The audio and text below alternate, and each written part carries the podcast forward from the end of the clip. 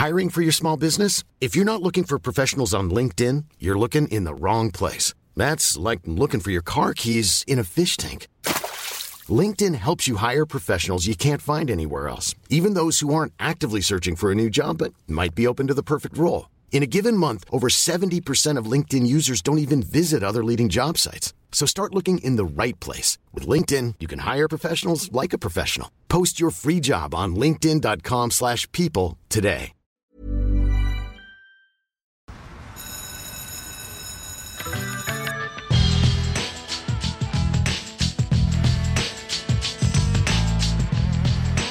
Out by 16 or dead in the scene, but together forever. United against life as we know it.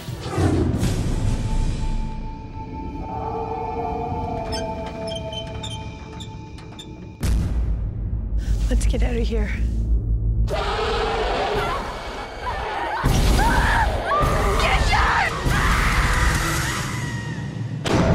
What was it? A big dog, maybe? Välkommen till Skräckfilmscirkeln. Idag är vi rödhåriga, arga, med vassa klor och tänder. Ilskan kommer efter en brottningsmatch i skogen där ett rivsår uppstått. Ja, fy fan, nu är vi varulvar. Och vi kommer smitta hela gänget snorvalpar som vill ligga med oss. Känner du igen plotten? Möjligen eftersom den kommer från den kanadensiska filmen Ginger Snaps från år 2000. Fredrik, hur rödhårig känner du dig idag? Ganska rödhårig ändå för jag är inte så rödlätt. Jag är en sån där som aldrig blir solbränd. Jag blir bara en kokt kräfta varje gång jag går ut i, i solen. Så jag känner mig ganska rödhårig ändå. Ja, och jag som är då brunhårig med eh, små silverstrimmor i. Som jag har liksom inte de här generna som gör att eh, håret håller färgen hela livet. Utan man blir ganska grå snabbt. Om man säger så. Det är tur att man har intressanta intressen då så att man blir grå till hyn men har intressanta eh, saker att prata om. Exakt, man, man gömmer sig inne i eh, de mörka, de mörka vråorna för att eh, Ja, för att inte bli igenkänd. Eller, ja. Eller som min eh, systerdotter säger, du är gammal gubbe. Brukar hon säga till mig. Ja, men vi börjar- bli gamla Ja. gubbar båda två här. Men eh, jag är ju mer så ljusbrun. Men, men när jag började odla skägg. Då var det ju smärtsamt uppenbart att jag var rödlätt. För mitt skägg är ju rött. Så pass att när jag bodde i Skottland så vet jag inte hur många gånger jag varit misstagen för att vara just en skotte. För de såg liksom mitt röda skägg där och liksom ah, hello mate, bla, bla, bla, bla. Snacka på det där jävla grova skotskan som man inte förstår ett skit av. Grova, grova skotskan. Jag tänkte grova skånskan. ja, nej, nej, skånsk, inte skånska, Ja, det, det, vore, det vore kul. Liksom. Kommer en, i, I Skottland och så kommer en snubbe och, och pratar med dig på den grövsta skotskan. Ja, för man hade ju trott liksom, det är, det är ju Englands, det är Great Britain. Det var mer än irländare. eh, ja. Nej men just liksom de som verkligen för, för vissa av dem de är ju väldigt nationalistiska där liksom det skotska arvet var the Mary Queen of Scotland och vi har aldrig erkänt den engelska drottningen som körde benhårt på just att de var skottar och skulle be- bevara liksom sin dialekt. När man sprang på sådana människor, det var fan omöjligt eh, att hänga med i vad de sa. För allt som oftast är liksom skotskan ändå så liksom som en variant på engelska. Men de som körde så benhårt. Det var ju omöjligt och så var de i regel alldeles för rasistiska för att liksom vilja liksom hjälpa till utan eh, att liksom tala lite långsammare och sånt där för de har liksom allt, hade alltid sin jävla heder. Den skotskan William Wallace freedom bla bla bla. Och jag, man lärde sig att känna, känna igen de här människorna så man kunde liksom gå omvägar så man slapp de här jävla trögskallarna. Ändå så är ju skottarna inte så där jätteglada i eh, själva... Vad, vad, vad, vad ska man säga? Nej, men i, i det faktum att de eh, har William Wallace som är liksom en eh, eh, typ av ja, na nationalistisk symbol. Fast det är Hollywood som har tagit fram han. Det är Liksom. väl kanske Mel Gibson där som har populariserat William Wallace där. Jag vet inte hur Ja. många vad man såg där som hade det här halva ansiktet blått, så här gatuartister. Och körde liksom Mel Gibson, William Wallace. För just Mel Gibsons uh, Braveheart är väl inte så jäkla historiskt korrekt. Men den är jävligt Nej. catchy om inte annat. Ja, jag vet. Jag tittade på Trevor Noah. Alltså The Late Night Show. Night, night show ja. Eh, då hade han tagit med en bild ifrån eh, eh, ko- de konservativas eh, kongress eller någonting i USA. Och en av dem avslutar By the famous words of William Wallace Freedom! en, en, en eh, konservativ amerikan liksom. Yeah!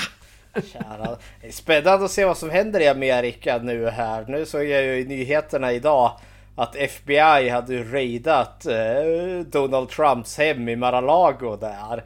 För att få ut de här dokumenten som han ska ha efterlämnat sig men bara vägrat. Ja. Det var så här 15, var- varje gång en president kliver ner från makten lämnar över det, då, då ska de ju lämna de här eh, hemliga dokumenten som ska bevaras. Men Tr- Trump tog ju, jag tror det var 15 lådor och bara sprang till Mar-a-Lago med dem istället. Bara, nej, Så ni får inte röra mitt.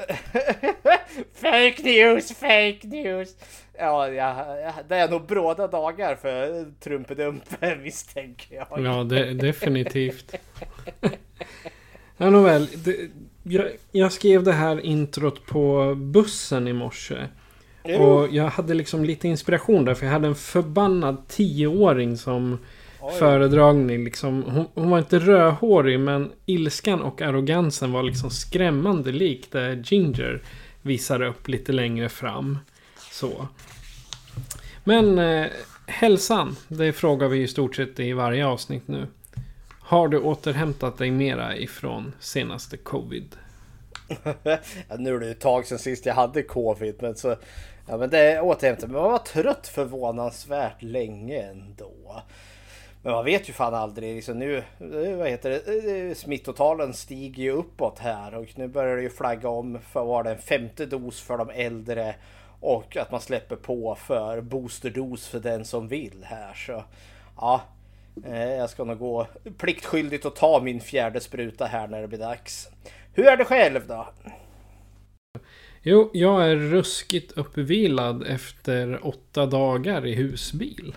Mm. Vi lånade en eh, Volkswagen Joker. Eller en Transporter 3 är det egentligen. Med Westfalia inred- inredning. Så, och hade, eh, ska man nu ta det i modernt eh, språk så är det en campervan. Och det här var ju, det är, alltså T3 är en riktig klassiker. Det är de gamla eh, Volkswagen-modellerna när man fortfarande har motorn bak. Ja, så när man, eh, när man startar och kör så är det ganska högljutt inne i själva husbilen. Men eh, desto lugnare när man inte kör. Men är det en, en gammal modell eller gör man fortfarande sådana där Nej, med, med nej. motorn bak i bilen? Nej, nej, nej. Det här är, det är en gammal modell nu från 70-talet. Ja, ja, ja. Det var bara ne, ja, början, slutet på 70-talet. N- Modellen efter T4, där satte man ju motorn fram. Och ni har fått ducka Jason vid varje campingställe ni har stannat vid. förstår Ja, de, definitivt. Grannarna i husvagnarna och i husbilarna, de var så jäkla farliga. Men det är också, vi, vi stannar ju i regel bara på små eh, campingar och små ställplatser. Liksom. Så då, Eh, jag vet vi var i Hedemora, då var det en ställplats med sex platser. Och då var det vi och fem stycken andra stora jäkla husbilar. Och då var det lite, och det, det här var ju precis Folkets Park, stor skog runt om. Eh, det, var, det var liksom en, en lå, ett låst område. Men, men jag satt och tänkte, det här är Camp Crystal Lake i husbil. Så jag väntar bara på det här med att man skulle sitta och sjunga Tom Dooley och vad man, vad man nu ska tänka. Och ja, det var bara där kvar och sen skulle Jason komma och köra med sketen liksom. Jajamensan. ja, ja, ja, ja. Nåväl, nåväl. Men i vanlig ordning då eh, tänkte jag vi skulle prata om vad vi har sett i filmväg sen sist. Mm. Och jag har sett en hel del. Mycket av kvalitet har kommit här nu de senaste veckorna här. Eh, jag har tittat på, nu ska vi se, eh, The Black Phone. Eh, en Blumhouse produktion här. Baserad efter en kort novell utav Joe Hill. Eh, och det är ju som bekant Stephen Kings äldsta son tror jag det är. Eh, och, eh, och jag tyckte den var jättebra. Eh, plotten är så vi är lite bakåt i tiden. Vi är 70-talet någonstans. Eh, och den spinner ju lite på, alltså det är absolut inga sanna berättelser men de spinner ju på ett fenomen. Man hade ju de här eh, på mjölkpaketen så kunde man säga missing people. Eh, och det var alltså oftast barn, liksom försvunna barn. Eh, och det var ju verkligen lite av en explosion utav barnkidnappningar där på slutet 70-tal, början 80-talet. Eh, nu tror jag kanske inte var så exceptionellt just mycket kidnappningar än vanligt men det uppmärksammades mer och det vart ju en sån där just uh, bortrövade barn man, liksom tryckt, man tryckte upp det på mjölkpaket. Så, för att liksom och på så sätt så kom ju det liksom in i var mans hem. Liksom, ingen kunde ju komma undan det.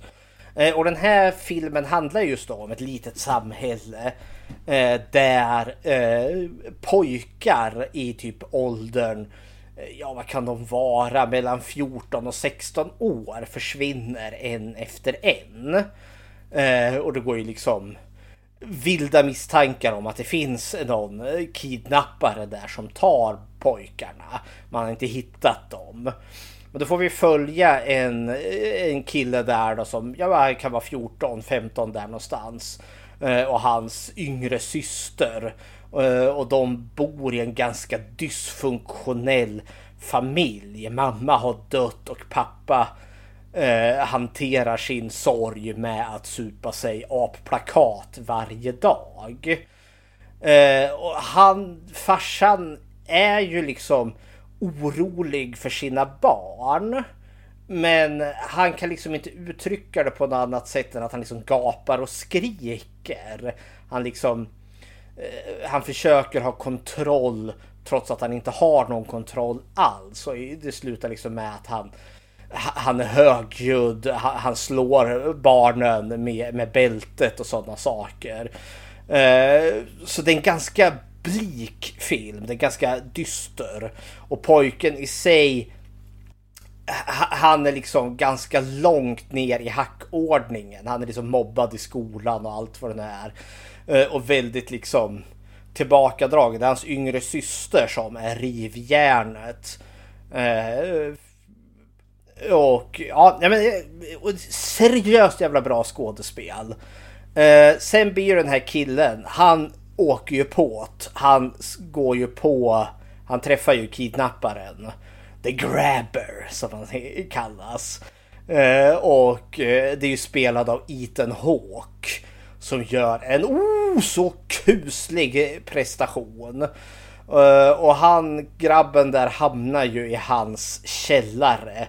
Någon sån här ljudisolerad. Jag fick väldigt så här John Wayne Gacy vibbar. Det är liksom ett mörkt rum. Det finns liksom en, en madrass i mitten av rummet och that's it. Och så kommer Ethan Hawke äh, ner där med jämna mellanrum. Och liksom, man vet inte alls vart man har honom. För han är stundom liksom jätteömsint och liksom åh kära du, liksom åh så öm han är. Men så är han också så otäckt när han kommer med handen och stryker den i pojkens ansikte där man liksom känner åh, var ska det här ta vägen? Tänker han förgripa sig på grabben eller inte? Och sen eh, andra gången när han kommer ner då han liksom bara piskande arg och man liksom känner han som en överspänd fiolsträng som när som helst bara liksom kan explodera ut och bara klubba ihjäl grabben där. Så spänningen i den här filmen är så jävla tät så att man kan skära i den med kniv. Men twisten i den här filmen är ju att det finns ju en svart telefon i den där källaren. En urkopplad sådan. Men det ringer i den. Och det visar ju sig när han svarar i telefonen att han kan prata med de här tidigare pojkarna. För då vi förstår att de har ju blivit mördade utav Ethan Hawks karaktär där. Och de ger honom typ tips och råd över hur de ska göra för att han ska liksom överleva eh, The Grabber där. Ah! Jag, jag, kan inte göra annat än att sjunga The Black Phones lov. Ja, den var hiskligt bra.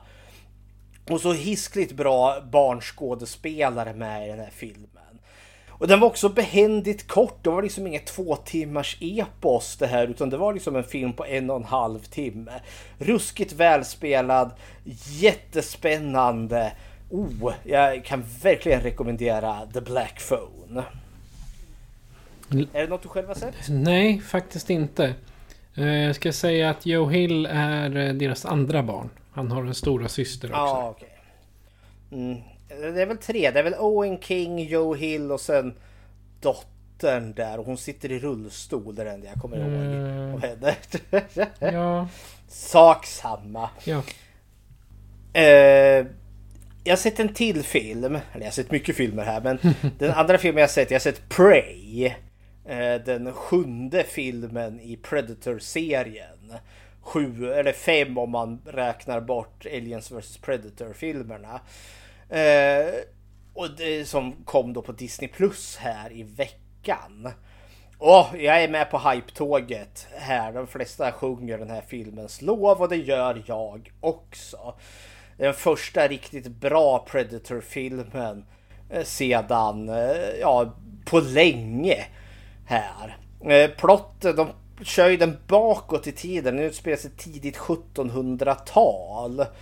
Eh, och vi får följa en eh, amerikansk, eh, amerikanska urinvånare. Jag vet inte om de var Comanche eller eh, Apache. Nå, någon stam där i alla fall. Eh, och vi får följa en ung kvinna där då som hon vill ingå i jägarlaget. Eh, I regel är det bara männen, de unga männen som är med i jägarna där. Men det finns väl inget som direkt hindrar henne det är bara ovanligt. Men hon måste bevisa, varje jägare måste bevisa sig i något form av trial, något form av test som de gör för att man liksom helt enkelt ska vara värdig att vara en jägare eller att du har det som krävs. Eh, och hon vill ju göra det. Eh, och precis när hon ska göra det, ja vad händer då? Ja då kommer han ju, The Predator, ställer till det. det finns liksom en, eh, ja, en utomjordisk jägare där som börjar jaga folk för, ja, blotta nöjets skull. Eh, och eh, hon, det är väldigt mycket Final Girl-trop på henne på det sättet att hon är den första som börjar lägga märke till det är något som är fel. Eh, och hon varnar men ingen tror på henne. Eh, och hon failar ju sitt, eh, sitt prov där men hon är helt jävla övertygad om att hon såg någonting. Så hon ger ju sig ut på ett epos för att bevisa att hon har rätt och då hamnar hon ju i, i vägen för The Predator. Och sen är det ju en sammandrabbning som står härliga till! Oj oj oj vad det här var kul! Uh, och det var, det var nytt och samtidigt var det inte nytt. Alltså de gör liksom en... De är franchisen trogen och samtidigt liksom spinnar de på alltihopa. Uh, jag tyckte den här var fantastisk. Jag tyckte den var, var fantastiskt underhållande. Och den var klafsig och blodig. Den var spännande och rolig. Jag, jag gillar det här. Åh, mer av denna vara tack. Var hittar du, du... hittar du den någonstans då? Var det på en... Eh, Disney, Disney Plus. Disney Plus såklart. Mm så ja, men det här det var, det var mums. Så Prey har, det kan verkligen rekommendera båda de här filmerna. The, The Black Phone och Prey. Men det är vad jag har sett som är värt att nämna. Ja, Disney Plus är typ den enda streamingtjänsten jag inte har. Ja. Ja, eh, jag har sett färdigt The 100. Det lyckades faktiskt bingea. Och det är 100 avsnitt mycket väl. Det kommer inga fler avsnitt. Och det, alltså, det verkade lite som om det var en nödavslutning. Att de sa liksom, men vad fan, ni kan inte hålla på så länge och liksom kräma ut. För ni, ni måste få ett slut någon gång. Så liksom sista säsongen, det är så mycket plot holes. Att man liksom...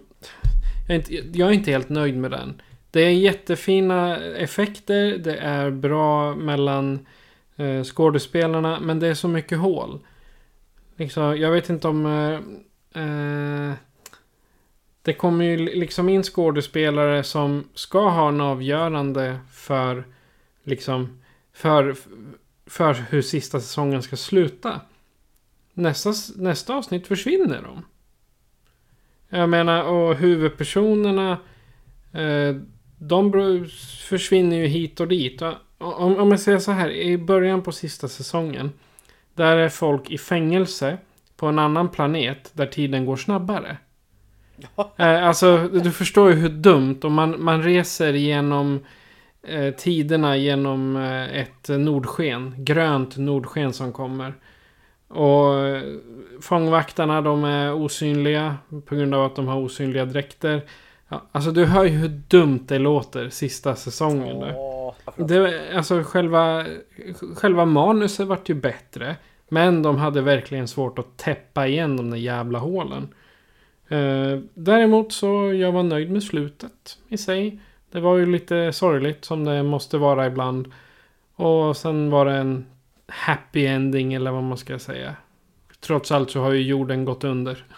Ja, ja, ja, då har du bingeat klart den då. Ja, sju säsonger. Schmack. Det är inte, då, är inte dåligt. Nej, men eh, jag höll väl på två månader. Vad kan bli. Ja, men det är just det, jag har ibland svårt när man ger sig på en sån där stor serie. De har så många avsnitt och de har blivit så många säsonger. Jag, jag vet inte hur många gånger jag har försökt liksom ge mig på typ Supernatural. Ja, Liksom 15 jävla säsonger, det tar aldrig slut. men håller inte de på jag- fortfarande? Jo, de håller ju på. Men jag tror de har flaggat nu liksom att det är dags för sista säsongen här. Det är liksom 15 år med Supernatural. Det är ganska saftigt. Nej men ibland liksom, det är vissa sådana där när jag skulle vilja liksom se hela Sopranos. För det var sådär jag började titta på det när det begav sig. Men sen kom massa annat i vägen. Och så blir ju så här.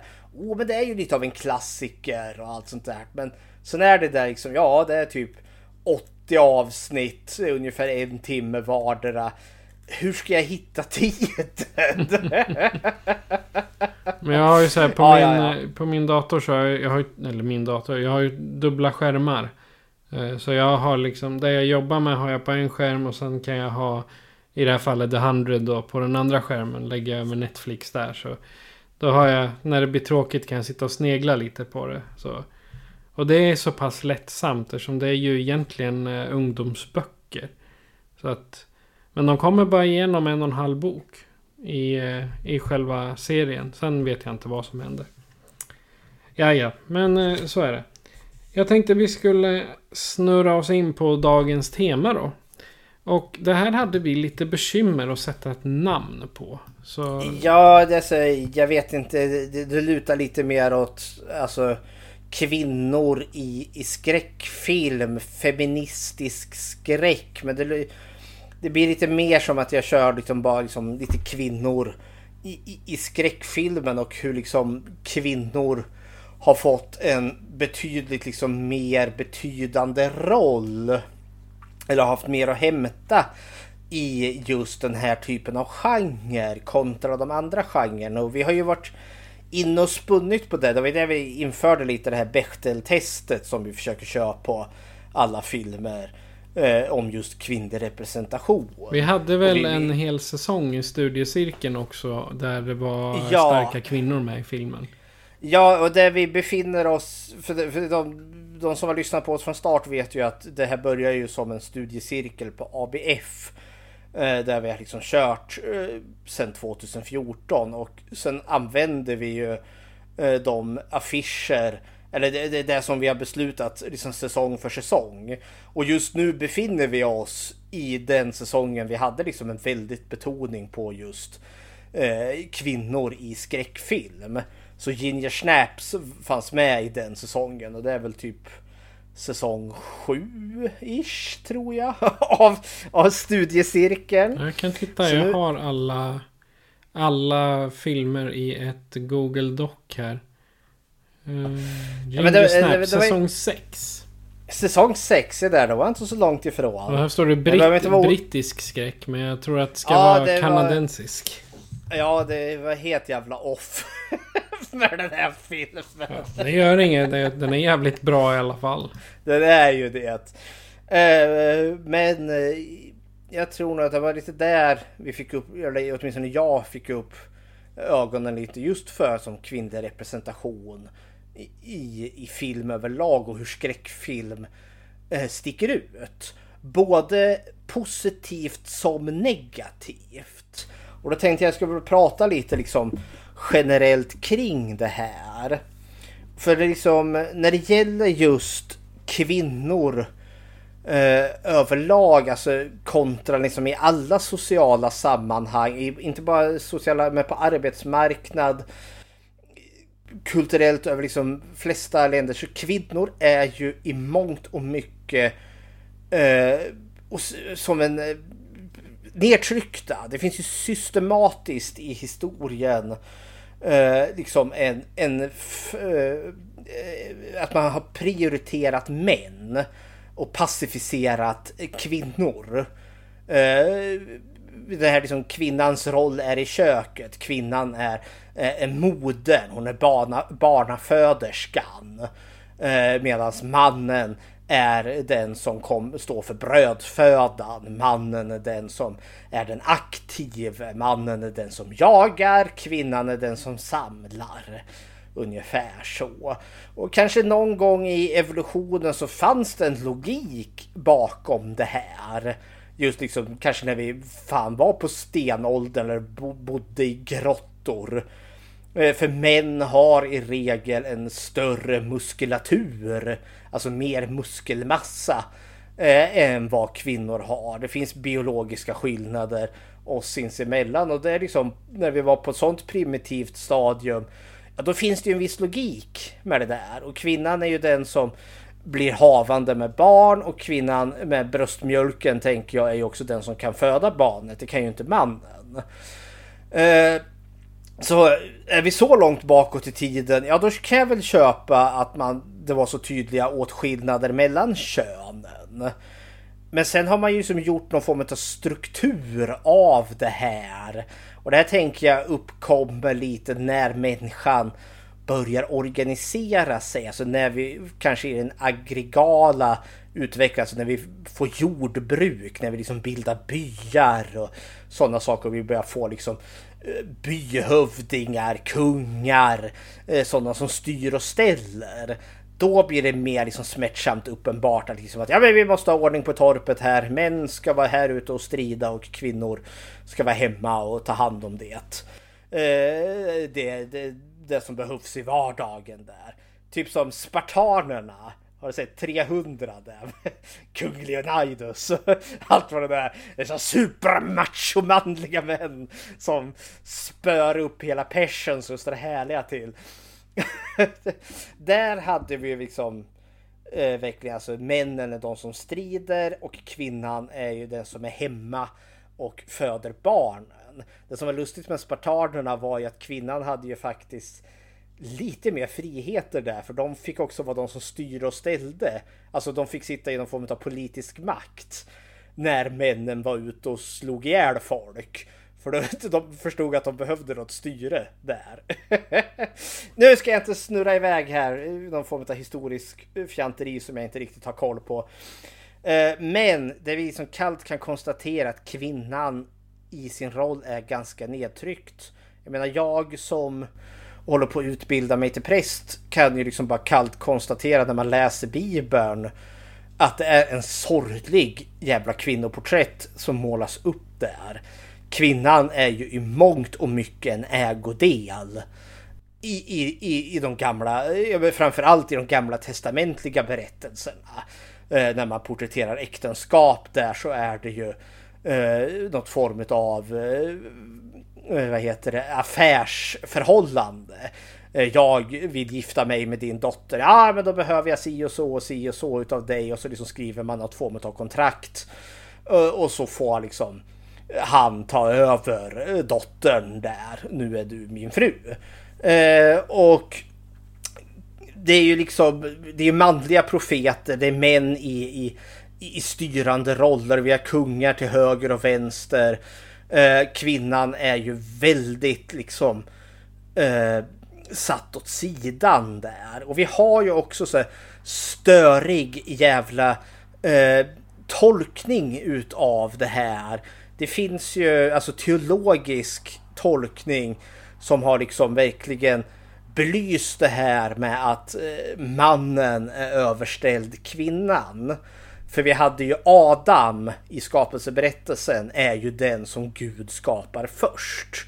Gud gör den här jordhögen och sen andas Gud sin ande, sin vind i jordhögen och på så, så sätt blir människan till. Eh, och sen blir Adam lite ensam och utifrån ett av Adams revben så skapas ju Eva. Då. Så Eva var ju den som skapades som nummer två. Adam var först, Eva nummer två. Eh, och eh, Sen har man ju också det här med syndafallet. Eh, det är ju Eva som äter av kunskapens frukt där. Som allt som oftast brukar porträtteras som ett äpple. Ingen aning om vad det är för jäkla frukt. Men det står inte i Bibeln. det kan lika gärna ha varit en ananas, vad vet jag. Jag vill tänka mig att det var en vattenmelon eller en kokosnöt. Förbjuden frukt kan ju vara allt ifrån en påse godis till ett faktiskt ruttet äpple.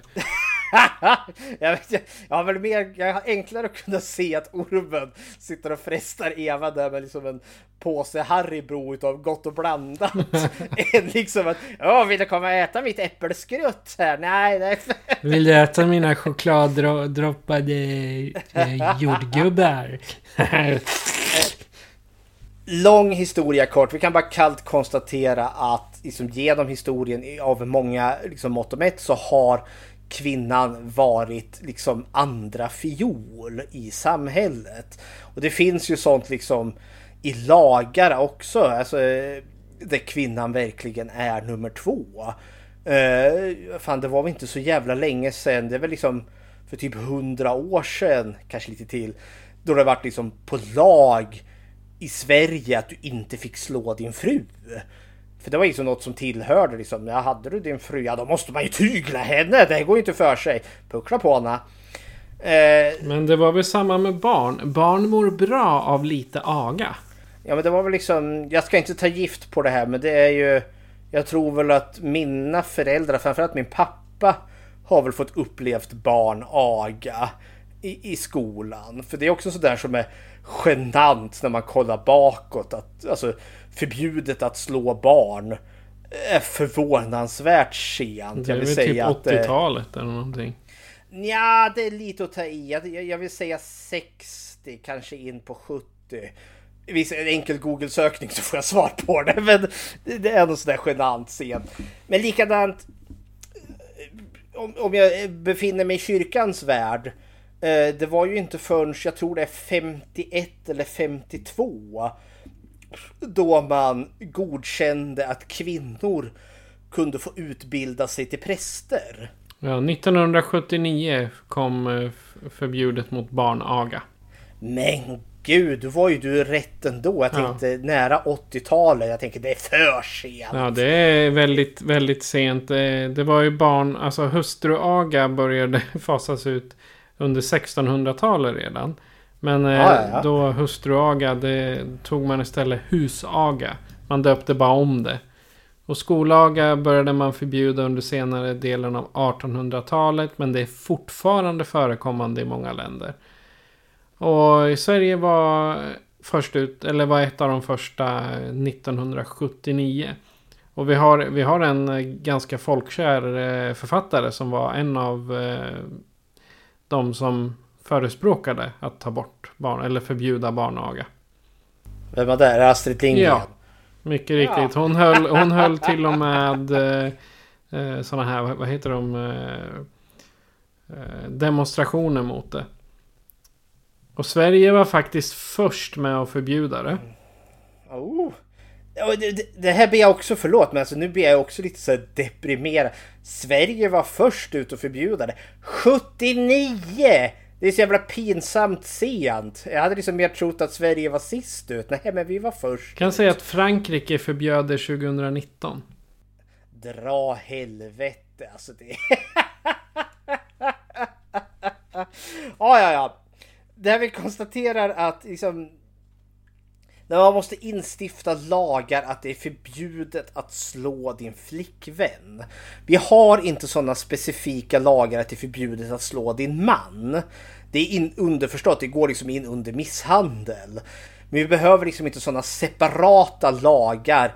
För vi har liksom inga direkta liksom så här, manshatbrott. Självklart finns det om man dammsuger. Men just kvinnohat, det har ju vi genuint sett.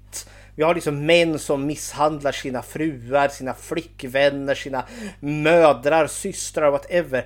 Män som hatar kvinnor. Det är, liksom, det är ett genuint begrepp. Vi har hela incelrörelsen som bara spyr ut sitt hat gentemot kvinnor. Eh, och filmerna som vi nämnde lite här i början som typ Prey. Eh, där vi har en kvinnlig huvudrollsinnehavare. Nu har ju den fått jättebra kritik. Men en av de kritikerna som brukar tas upp, eh, som jag så jag, av nyfikenhet skulle läsa upp, är just att den anklagas för att vara woke.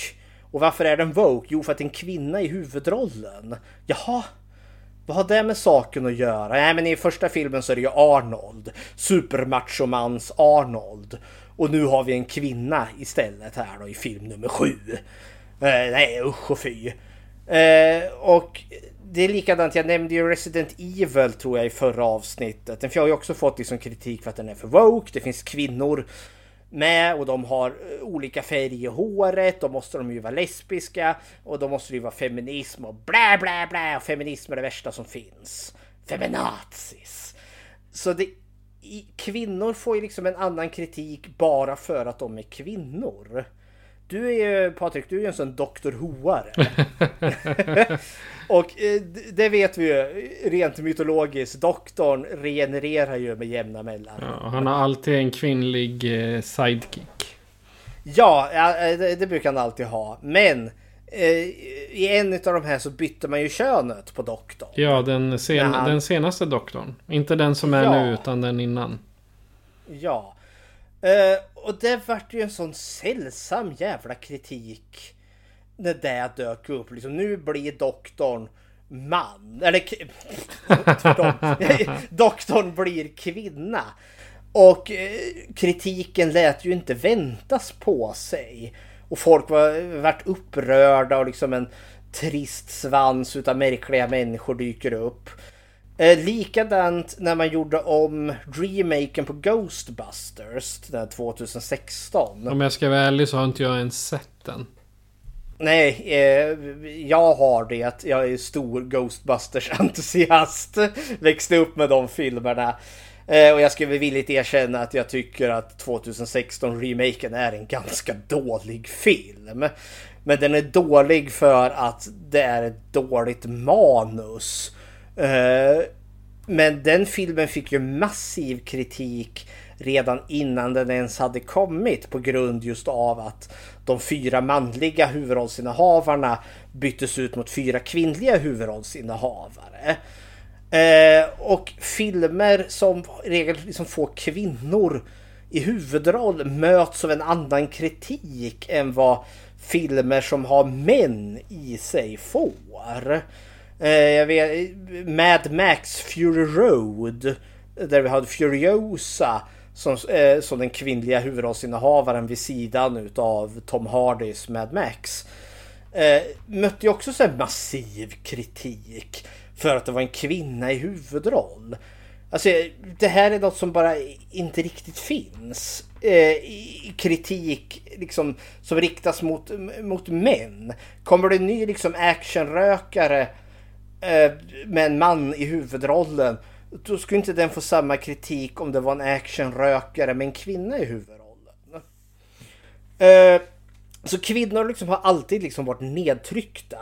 Men kvinnor har ju haft en extra stor roll inom just skräck. Eh, och det har liksom, kollar man liksom bara bakåt i tiden, alltså kvinnor, eh, och jag tänker slänga ut en liten flagga här bara liksom att kvinnor och minoritetsgrupper har i regel alltid haft ett stort intresse av skräck. Men det är också för att tänka liksom att skräck är ju ett sätt att hantera rädsla. För det är ju fiktiv skräck, alltså hittepåskräck. Eh, och liksom en grupp som kvinnor, en jättestor grupp, som har haft så mycket rättigheter borttagna ifrån sig. Eh, där liksom man ifrågasätts på ett annat sätt. Eh, liksom, man behöver vara rädd när man går ut på gatan. Ja, att kunna liksom ventilera den här skräcken på något vis och vänster. Ja, fiktiv skräck är ett väldigt enkelt sätt att göra det på.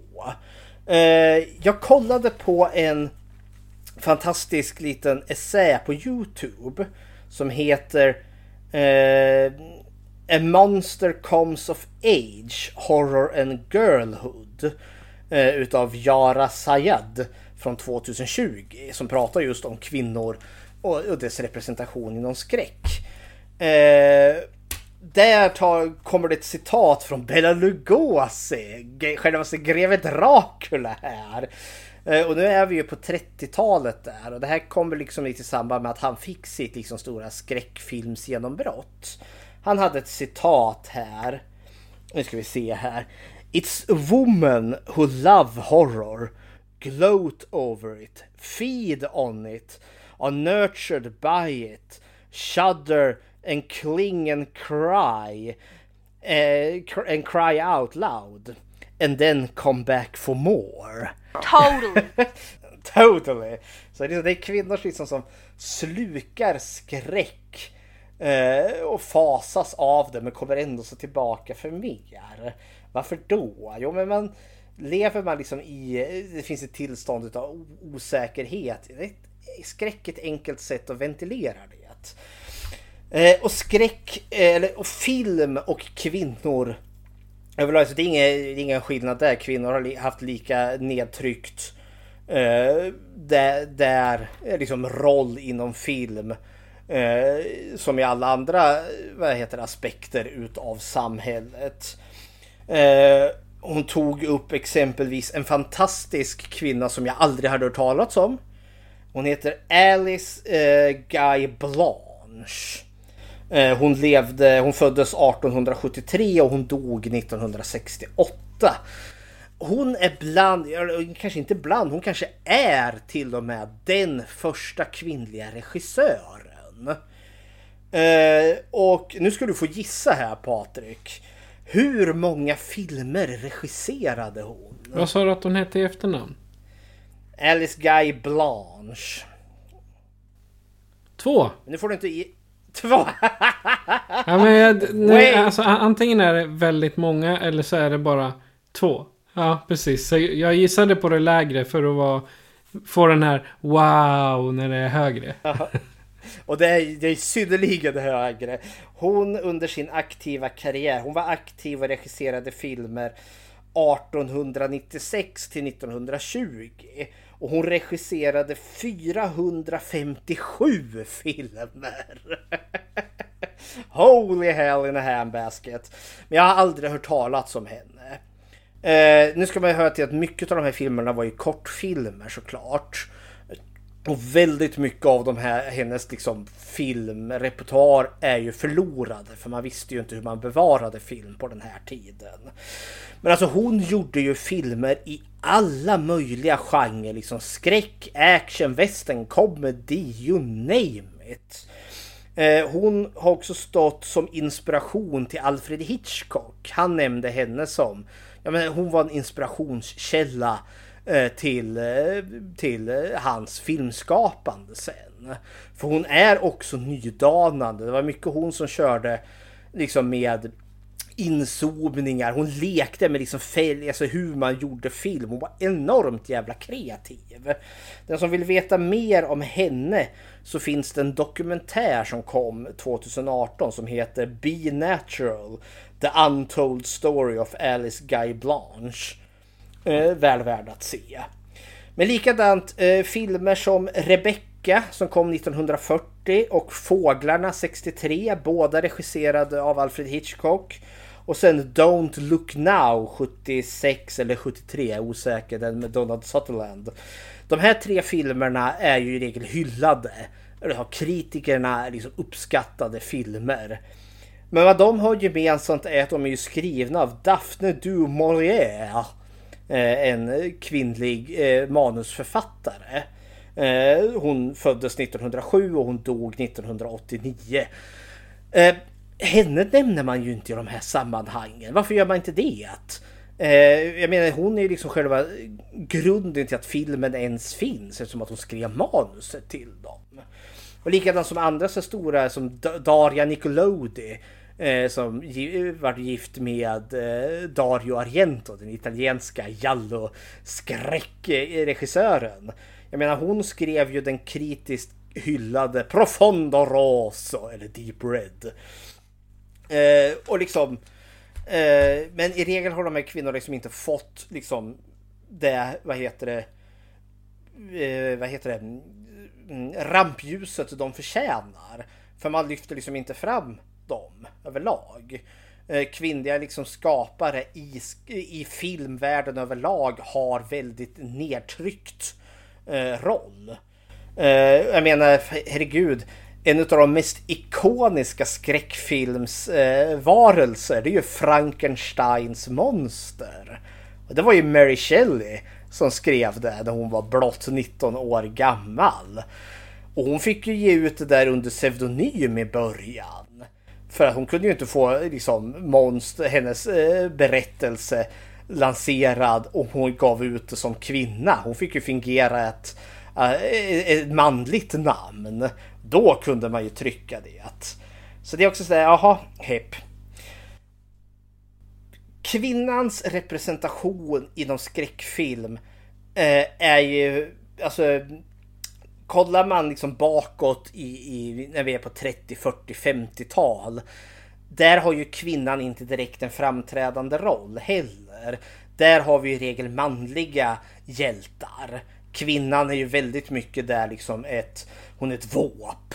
Eh, hon, är, hon är jungfru i nöd. Frankensteins monster kommer där och tycker att Viktor Frankensteins hustru ser lite söt ut så kidnappar han ju henne. The creature from the Black Lagoon eh, tycker tjejen i, i bikini där ser söt ut och så kidnappar han henne. Och så är det upp till en redig kar att komma och rädda henne. ta en titt på alla dessa fantastiska monsterfilmsaffischer som finns på 50-talet. Hur många gånger är det liksom inte ett rysligt monster där som har en skrikande kvinna i, i sina klor där? Det var ju väldigt mycket liksom vad kvinnan var reducerad till. Alltså kvinnan i, i, i de tidiga skräckfilmerna, hon har liksom ingen agens. Alltså hon, hon är inte en karaktär. Hon är liksom ett, eh, hon är, ett, hon är, hon är en jungfru i nöd. Som i de flesta böckerna också. Ja, nej men liksom de får liksom De får bara representera något. De får representera att vara en flickvän, en hustru, en moder eller bara ett, ett barn.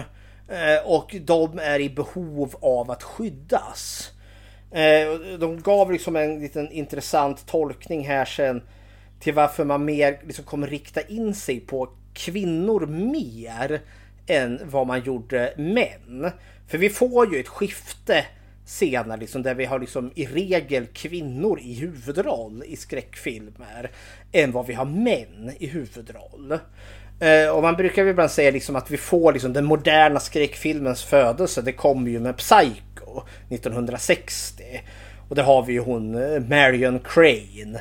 Eh, nu kommer jag inte ihåg vad hon heter. Det är ju Jamie Lee Curtis mamma som spelar den rollen. Alltså där vi får liksom en, vi har en kvinna i huvudroll Eh, Eh, och vi får följa henne och sen blir hon chockerad, spoiler nog, halvvägs in i filmen mördad.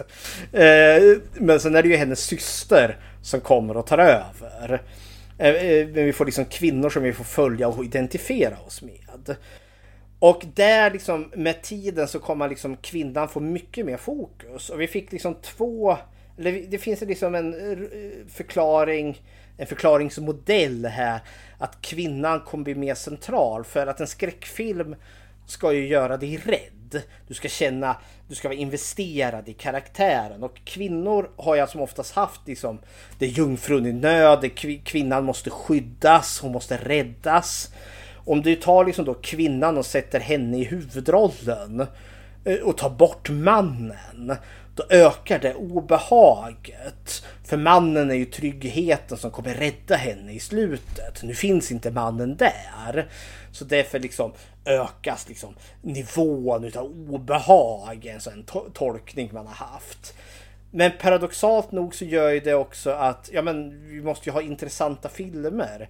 Vi kan ju liksom inte bara ha eh, bikinibruden som blir kidnappad utav monstret i Creatures from the Black Lagoon det är, hon är ju extremt ointressant att följa. Så istället har vi ju kvinnor som börjar få roller, alltså börjar få en karaktär. Manusförfattarna vill ju liksom, de har väl kreativ frihet, de vill väl göra något spännande. Så då börjar vi ju få liksom namngivna kvinnor med karaktär som vi ska identifiera oss med. med.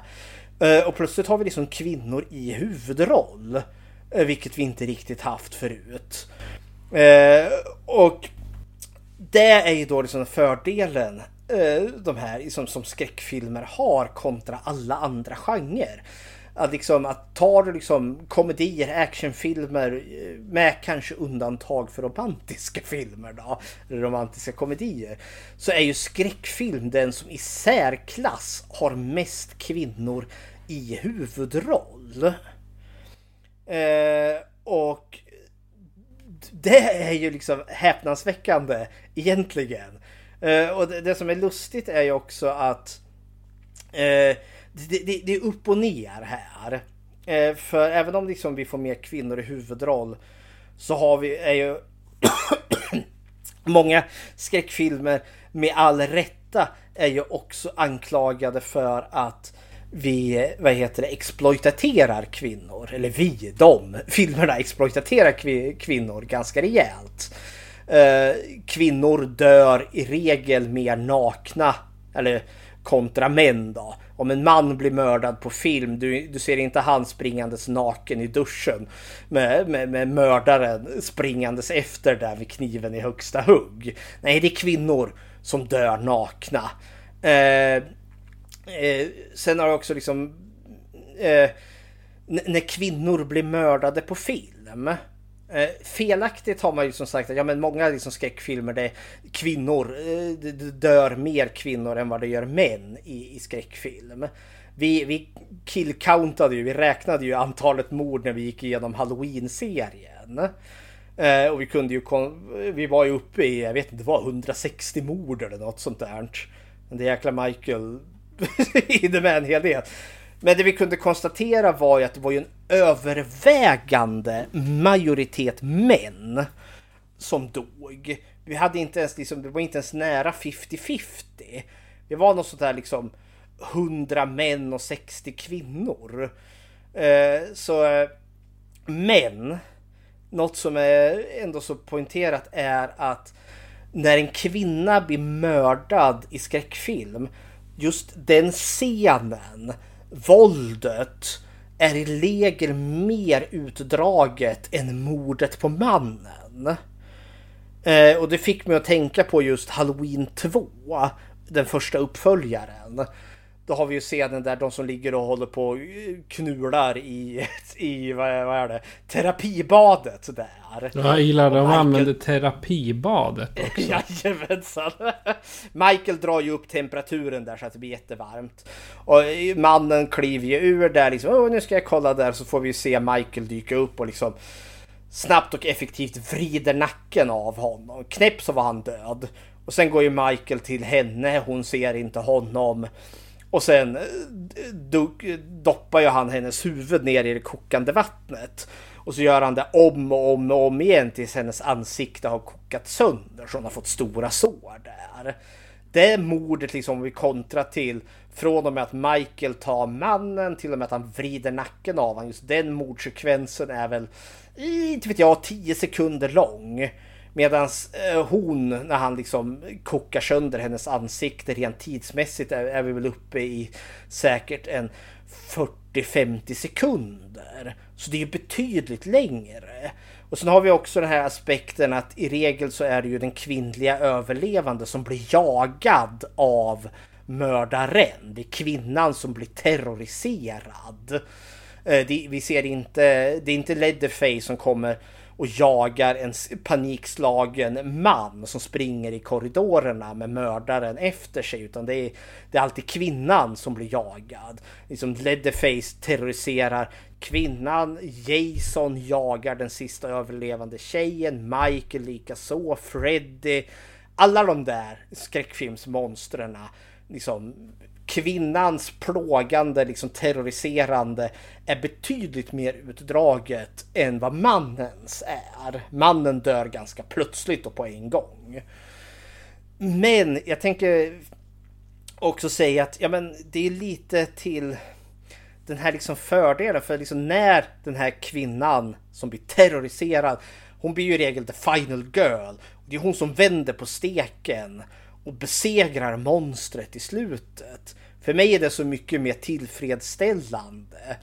Liksom när hon äntligen liksom nej, nu måste jag liksom ta mitt mod och liksom vända. Jag kan liksom inte längre fly från monstret. Ja, nu blir jag den som agerar istället för den som ageras på. Eh, och ja, eh, helt enkelt vänder på steken. ja. Eh, jag tänkte vi, vi kan lyssna på ett klipp med Carl Stanley. Han är komiker. När han berättar om eh, eh, kvinnor och om hur män kommer dö ut. Nej, det är ju min absoluta teori att män kommer dö ut alltså. Som koncept eller vad fan vi är för någonting. Vi, vi är ju så jävla klara med allt. Men det, så vi har gjort allt vi behöver, men vi har skrivit alla historieböcker. Så vi har berättat så hur viktiga vi var. Alltså, vi, vi fick jaga för vi var starkast. Men så var det inte. Man tänkte ju tvärtom. Man tänkte så här, vilka kan föda barn? De är viktiga. Okej, det är de här. Skitbra. Göm dem för björnarna. Och ni andra era jävla idioter. Ja, killar, vad, vad vill ni göra? Eh, klättra i träd och kasta grus. Okej. Okay. Kör på det. Bara se till att björnarna inte hittar dem. Japp, det fixar vi! Och så... Och så har killar liksom trott att det är en viktig uppgift. Vi har varit, vi har varit så kanonmat i 200 000 år. Det vi har behövt kunna är så, befrukta och dö. Det är de två grejerna.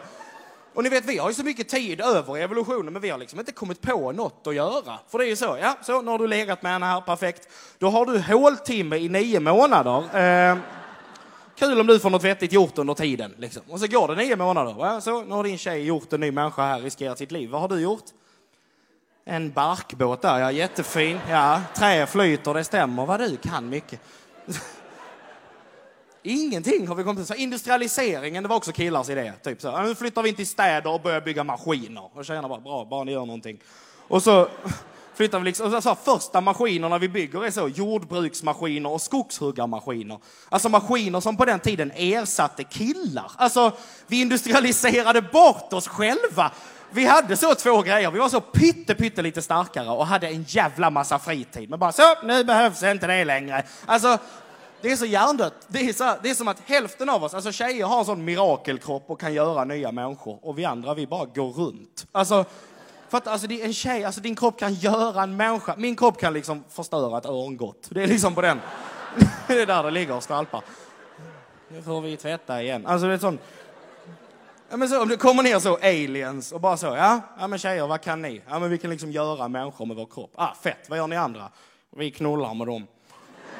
Ja, vi gör inte bara det, ibland går vi och klipper oss och sånt. Men det är mest att vi knullar med. Ibland knullar vi med varandra om vi får lust. Men det är oftast att vi, alltså.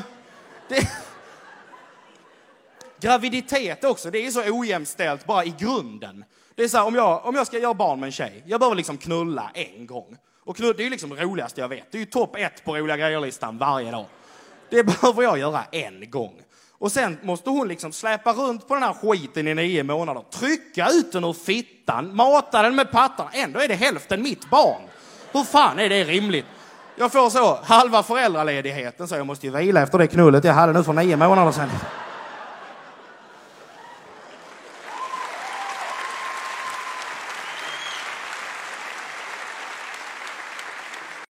Eh, det där är alltså från föreställningen Ärligt talat. Som han gjorde för x antal år sedan.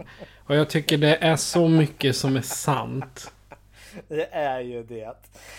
Eh, vi ska börja avrunda här lite. Eh, jag tänker det du och jag, eh, alltså jag menar jag, eh, född 82.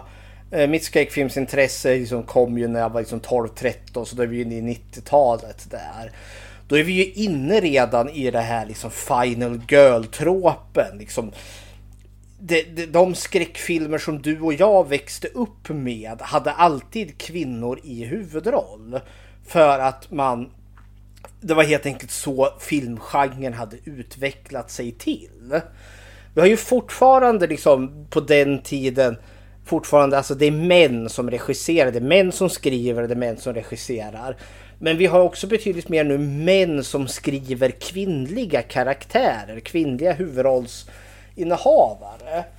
Eh, och det är intressant, men samtidigt eh, så är det fortfarande liksom inte riktigt helt rimligt okej. Okay. Men det jag upplever nu och framförallt som filmen som vi ska prata om. Eh, det ska vi se här. Eh, den är ju, det är fortfarande en manlig regissör till Ginger Snaps. Nu kommer jag bara inte ihåg vad han heter nu bara för det. Att, John Fawcett. Eh, ja. Eh, fast det kan vara dåligt. Och han skrev, han skrev det tillsammans med Karen Walton. Ja, det var det jag for till. Vi har en kvinnlig eh, författare eller manusförfattare tillsammans med regissören här. Och det är ju något som blir märkbart framförallt med en film som Ginger Snaps. Att vi har en, eh, en film som handlar om unga kvinnor. Skriven här då delvis av en kvinna. Men jag tänker liksom att här får vi verkligen igenom den kvinnliga perspektivet på att vara ung tjej. Kontra de, alltså Eh, de andra, eller många andra filmer där vi har haft män då som har skrivit om unga tonårstjejer. Ginger Snaps tenderar ju att ha mer, eller jag upptycker att den har ju mer nyans på ett annat sätt. Än, eh, jag menar, det är enklare liksom som man att skriva liksom hur var det att vara ung när man var man än liksom att hur, hur är det att vara ung och kvinna? med det sagt är det ju inte omöjligt. Jag menar Stephen King eh, med sin debutroman Carrie har ju gjort en synnerligen träffsäker eh, vad heter det, porträttering av att vara ung och kvinna eh, med den och dessutom att vara en väldigt utsatt kvinna där. Men jag tänker det är väl där, alltså där vi befinner oss nu. Har vi ju haft, liksom, nu snackar man ju till och med i termer om Final Girl, Scream Queens.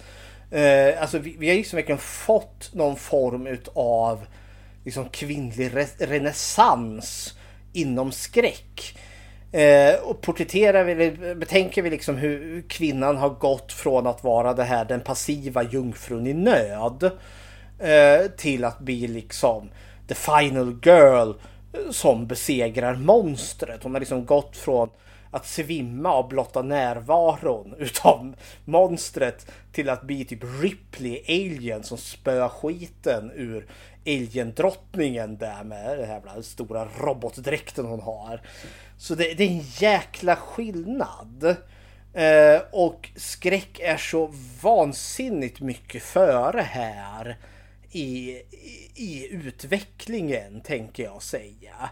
Det är ju nästan så att jag liksom får anstränga mig att komma på filmer där vi har typ som en manlig huvudrollsinnehavare, en final boy. Självklart finns de. Uh, Candyman, nyinspelningen var den första som jag kom att tänka på här. Uh, men det, det, är fascinerande ändå. Och samtidigt är också skräckfilm den genre som i regel har varit mest utskälld. Men det finns liksom ganska bra kvinnoporträtt om man kollar igenom hela skräckfilmshistorien också. Liksom kvinnor. Eh, alltså tidigt i och med liksom att kvinnan vart liksom den personen vi ska ha in i skräck av en eller annan anledning. Har ju liksom gjort att liksom man har tvingats in i ett kvinnligt perspektiv vare sig man vill det eller inte. Och det här är något jag inte ens har tänkt på förrän i senare tid. Att just, ja men som på 80-talet, eh, fredagen den 13 och alla de där filmerna. De var ju faktiskt medvetet gjorda för en manlig publik. Det är därför jag har så mycket kvinnlig nakenhet i de filmerna. För att det var den jämse syn, alltså skräckfilm. Det är unga män, tonåriga män som tittar på det. Idag vet vi att det stämmer inte. Kvinnor tittar på minst lika mycket skräck så som män och som är tillbaka till det Bela Lugosi nämnde där redan på 30-talet. Kvinnor har alltid gillat skräck. Eh, men om jag spinner med tanken där att just på 80-talet där man gjorde skräckfilmer med då kvinnor i huvudroll men för en manlig publik. Det tycker jag är lite spännande ändå. Samtidigt eh, så eh, tycker jag väl att alltså, vi, vi, vi är ett bättre läge idag. Vi har betydligt mer liksom kvinnliga regissörer och kvinnliga manusförfattare och man liksom lyfter fram dem, får liksom sin tid i rampljuset. Eh, så på så sätt är liksom skräck liksom den genre som har gynnat kvinnor bäst. Med det sagt så är det inte oproblematiskt heller. För som den här Youtube-dokumentären som jag kollade på tog upp också att ja, de kvinnor som tas upp och får mest plats i skräckfilm det är vita, cis, heterosexuella kvinnor. Eh, jag fick väck, Eh, alltså, mörkhyade kvinnor. Det är liksom... Du kan räkna dem på en hand. Eh, jag fick anstränga mig. Så kom jag på Demon Knight. Där har en mörkhyad kvinna. Och sen den här Jordan Peele har ju Ass. Där. Sen kom jag inte på några mera. Än mindre, jag kunde inte komma på en enda där vi har en asiatisk kvinna eh, i huvudroll. Och absolut har jag inte kommit på en enda där vi har haft en transsexuell kvinna i huvudroll. Så eh, ja, vi har fortfarande representation. Men vi har liksom inte något som är fulltäckande för fem jäkla öre. Men ja, det är väl liksom... Uh, ja, Alien vs Predator! Vi snackade ju Predator innan. Det där har vi också. Hon som teamar upp med Predatorn där och så spör de skiten ur drottningen i slutet där. Tre kunde jag komma på med en mörkhyad kvinna i huvudroll. Uh, men ja, alltså detta var liksom lite liksom fria tankar. Eller inte allt för fria tankar utan lite Youtube-dokumentär där. Men om just kvinnans representation, framförallt i film. Det vi kan konstatera är väl att kvinnan alltid har haft en väldigt hård, liksom tillbakatryckt roll, liksom långt bakåt i historien. Om vi ska gå liksom från Bibelns texter som vi, som jag nämnde där, liksom som är liksom minst 2000 år gamla till 2022 eh, till den populärkultur vi har idag. Så liksom mycket har hänt till det positiva men vi är, det finns så jäkla mycket mer som behöver göras för det sitter fortfarande djupt inne det här. Liksom Dr Who blir kvinna, ÖV och usch. Det finns kvinnor i huvudroll. Nej, woke och feminism, hat. Det, ja, ja förbannade metoo-rörelsen. De är nästan som, ja. är, är nästan som extremister eller har blivit såna ja. här, du vet, terrorister som Ja, det är manshat. Vi måste anmäla det. Ja, nu får man inte sexuellt ofreda folk i fred längre. Nej. det, det var väl... Jag kommer inte ihåg om det var Israel eller vilket land det var. Någon eh, Eurovision-stjärna som hade...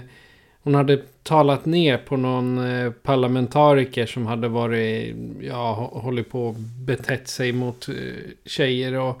De vart ju så arga där så de bara... Äh, de polisanmälde henne för manshat. Nej men gud, ja hej hopp. Det är det här som är så orimligt.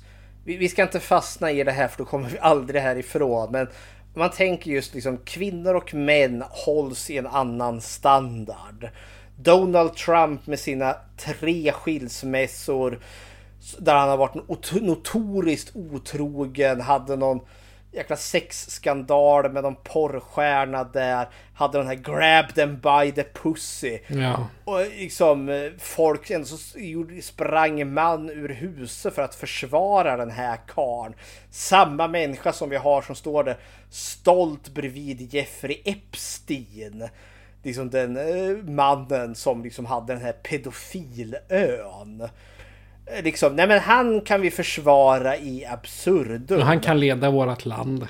Han kan leda vårt land. Men eh, vad fan heter nu hon? Eh, sossarnas... Eh, hon som köpte Toblerone. Ja, Mona Sahlin. Eh, Mona Sahlin köpte Toblerone. Häng henne på torget! Fullständigt orimlig människa. Henne kan vi inte ha. Alltså den, den incidenten, det var verkligen ett botten för presskåren. De gav sig till och med på hennes ungar. De gjorde. Ja. Men det är där liksom, män och kvinnor bedöms eh, på olika sätt för att det finns ett sånt djup liksom genom historien, genom samhället. Något som liksom jag har gjort, satt värde på män och kvinnor där mannen är värderad högre än vad kvinnan är. Det är därför vi behöver feminism och värdera, liksom föra den här liksom ojämlika eh, det, det att belysa det som är ojämlikt. Och där får jag väl ändå så vara lite stolt att just skräckfilm har ändå så fått blivit en plattform där kvinnor ändå så har fått mer eh, vad heter det, uppmärksamhet eh, eh, eller mer möjligheter framför allt inom underhållning, filmunderhållning, populärkultur än någon annan genre. Och med det sagt så är det inte utan problem. Så häppelihäpp! Häppelihäpp! hepp! Men då efter eh, ungefär eh, 45 minuters diskussion om eh, feminism, barnaga och annat som eh, vi förhoppningsvis kommer kunna bidra till att göra normalt i samhället. Till en varulv. Och filmen Ginger Snaps från år 2000. Och här kommer en trailer.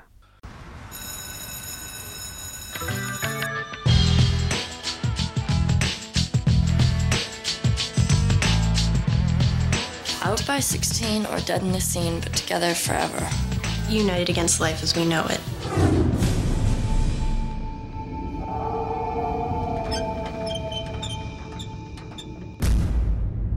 Let's get out of here.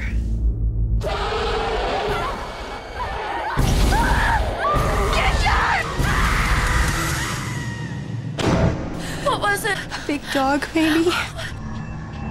Whoa. Whoa. That's it. Whoa. Think you see werewolves a lot? Did I change last night? Howl at the moon. How do you feel? Wicked. This is a very confusing time for your sister. Boys, her body, trying to fit in. Hey, hey, take it easy. Who's the guy?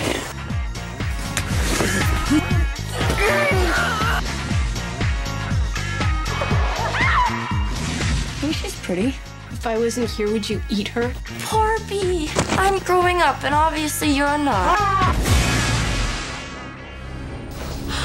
Oh my god. You think I want to go back to being nobody? You're so dead.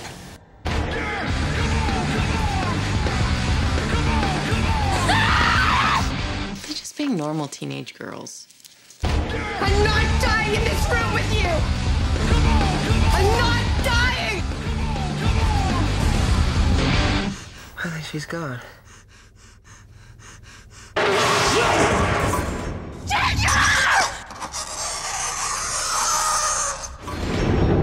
You know, we're almost not even related anymore.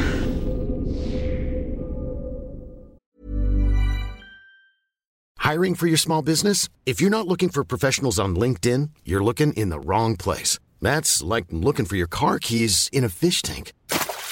LinkedIn helps you hire professionals you can't find anywhere else, even those who aren't actively searching for a new job but might be open to the perfect role. In a given month, over 70% of LinkedIn users don't even visit other leading job sites. So start looking in the right place. With LinkedIn, you can hire professionals like a professional. Post your free job on linkedin.com/people slash people today. Millions of people have lost weight with personalized plans from Noom, like Evan, who can't stand salads and still lost 50 pounds. Salads, generally, for most people, are the easy button, right? For me, that wasn't an option. I never really was a salad guy. That's just not who I am. But Noom worked for me. Get your personalized plan today at Noom.com. Real Noom user compensated to provide their story. In four weeks, the typical Noom user can expect to lose one to two pounds per week. Individual results may vary. Ginger är 16 år och tuff. Hennes speciella intresse är att tillsammans med sin syster arrangera och fotografera scener med döden som tema. De har gjort upp en pakt om att dö tillsammans. I början av oktober, samma natt som hon får mens för första gången, under en natt med fullmåne, blir Ginger biten av en varulv. Det är plotten. Eh, nu var det så att plotten jag läste här, den eh, typ spoilade hela filmen om man hade läst hela. Men, så är plotten till Ginger Snaps från år 2000. En kanadensisk film med en regissör som vi nämnde. Nämligen John Fawcett. Och en skrev med eh, författare då i Karen Walton. Vad har du för initiala tankar om Ginger Snaps? Uh, Ginger Snaps, eh, den såg jag för första gången. Ja, vad kan det ha varit? Liksom i mitten på 2000-talet där någonstans. Jag vet att den gick eh, runt lite där på TV1000 där begav sig. Eh, och jag kommer ihåg att jag hade, jag hade några vänner som hade sett den här innan. Eh, som tyckte liksom att ja, men det, det var en ganska, de tyckte liksom att det var, var en rolig film. Just det där liksom, ja men hon... eh, eh de, eh, hon hon har blivit biten av varulven och håller på att förvandlas där och liksom som att ja men jag blöder så jag, har det börjat växa hår på mig. Och liksom eh, studiesköterskan liksom, ja men det hör puberteten till där. det jag kommer ihåg är att ja, men jag, jag var nog, eh, jag gillade den här redan från start.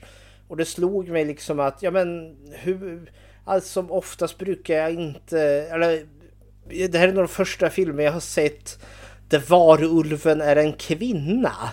Jag tänker alla andra varulvsfilmer jag har sett då är det liksom eh, är varulven en man.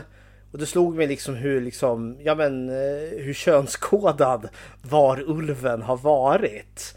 Eh, zombien och vampyren och sådana saker. Det, det har, är naturligt att det liksom det är en, eh, kan både vara män och kvinnor. Ja, den har ju nästan varit kön, könlös eller vad man ska säga. Ja. Och zombien det är ju det är ingen men, det är inget, inget kön, det är ju en döende människa. Jajamensan. Men nej, nej men, jag- jag kommer jag tyckte att den här var trevlig. Eh, eh, den var väl, jag kommer väl också ihåg att jag kanske initialt tyckte att den var lite seg. Den, hade, den har inte så högt kill count den här filmen. Man var väl inne lite så Scream och jag vet vad det gjorde förra sommaren. Eran, jag var liksom upplagd för lite mer eh, mod Urban i Legends. den här. Ja! Final Destination låg väl också där någonstans. Där vi har ett behändigt och slaskigt mord med, med, med jämna mellanrum. Men det här känns som att eh, vi, vi, får ju några, några personer går ju åt i den här filmen ändå. Men eh, det, det är ju mer utav ett, ja men alltså det är väldigt karaktärsdriven den här berättelsen om de här två systrarna. Eh, och ja, liksom hur den här liksom dramatiska månaden, hur det utvecklas. Och jag kommer ihåg också att slutet berörde mig. Det stannade kvar på något vis och vänster. Nej, men det, det, det, är mina initiala tankar. Jag, jag känner väl också att vartefter jag återvänt till den här filmen så har jag uppskattat den eh, mer och mer varje gång. Så eh, lite spoiler alert men jag tenderar att gå till mer positiva hållet när det kommer till den här filmen. Vad är dina initiala tankar? När såg du den här första gången? Ja, det var väl... Jag tror faktiskt jag såg det första gången på studiecirkeln. Om jag ska vara ärlig. Jag, jag, jag har säkert sett den innan men eh, jag kommer inte ihåg. Men det, jag är lite som dig. Första gången jag såg den här filmen så var det liksom... Ja, ja, det är snygga tjejer som eh, killarna raggar på. De säger nej. Det blir lite tjafs. Ja, det slutar med att eh, han blir eh, jättedålig och ja, bara sådär. Men nu när jag såg den med vuxna ögon väldigt många år senare så har jag insett att fy fan vad destruktiv och giftig den här filmen egentligen är. För alltså jag känner igen det här från början på 2000-talet. Där det var ju inte långt innan jag kom upp i gymnasiet och det var liksom inne och var gott. Liksom det skulle vara punkare, goof. Jag menar Green Day hade började liksom bli, bli större. Eh, Blink 182, alla de här punkbanden, alltså nya punkbanden, de kom och körde hårt. Och gjorde liksom, ja men eh, goth-scenen vart ju större och större. Och med goth-scenen så kom ju också det här med hur man, hur man ser på livet. Och problemet i den här filmen tycker jag är att de har gjort det de har ver verkligen lagt fram att ja, men de här personerna är verkligen i riskgruppen att ta liv av sig. För det är det enda de snackar om. Jag menar, har vi inte flyttat ut när vi är 16 då tar vi liv av oss. Och jag menar, båda är liksom inne i någon form av, ska vi säga någon liknande de depression. Eller någonting sånt. Vi skulle ha haft eh, Claudia med oss nu, för hon hade nog vetat vart, åt vilket håll deras beteende går. Så att jag, det här som, som med, med nya ögon och, och aktuella ögon nu så den psykiska ohälsan i den här filmen den är inte den är överdrivet bra porträtterad om man säger så. Ja, men det får jag väl också erkänna att det fanns en igenkänningsfaktor det här från när man själv liksom var ung vuxen. Nu var väl jag ändå så liksom, eh, ja, i slutet av 2000-talet där var jag närmare 20. Men just när man liksom, det fanns ju den här liksom, ja, eh, ja, den här liksom eh, fascinationen för döden. Eh, den här emo-rörelsen kallades den också liksom. Det var verkligen Ja men eh, det var, jag vet inte hur många vänner jag hade liksom som när man gick i skolan där som skar sig i armarna. Det fanns ett väldigt jävla deppig, liksom dyster eh, syn. Och jag, jag vet inte, just den här tonårsångesten eh, tycker jag den här kanske då fångar ganska väl. Men samtidigt också ur det här att vara ung tjej. För liksom en del som de får utstå i den här filmen det, det, var ju något som varken du eller jag fick utstå. Vi hade ju liksom inga flämtande kåtbockar eh, till snorungar som bara liksom såg det som ett vandrande hål för dem att sticka pitten i.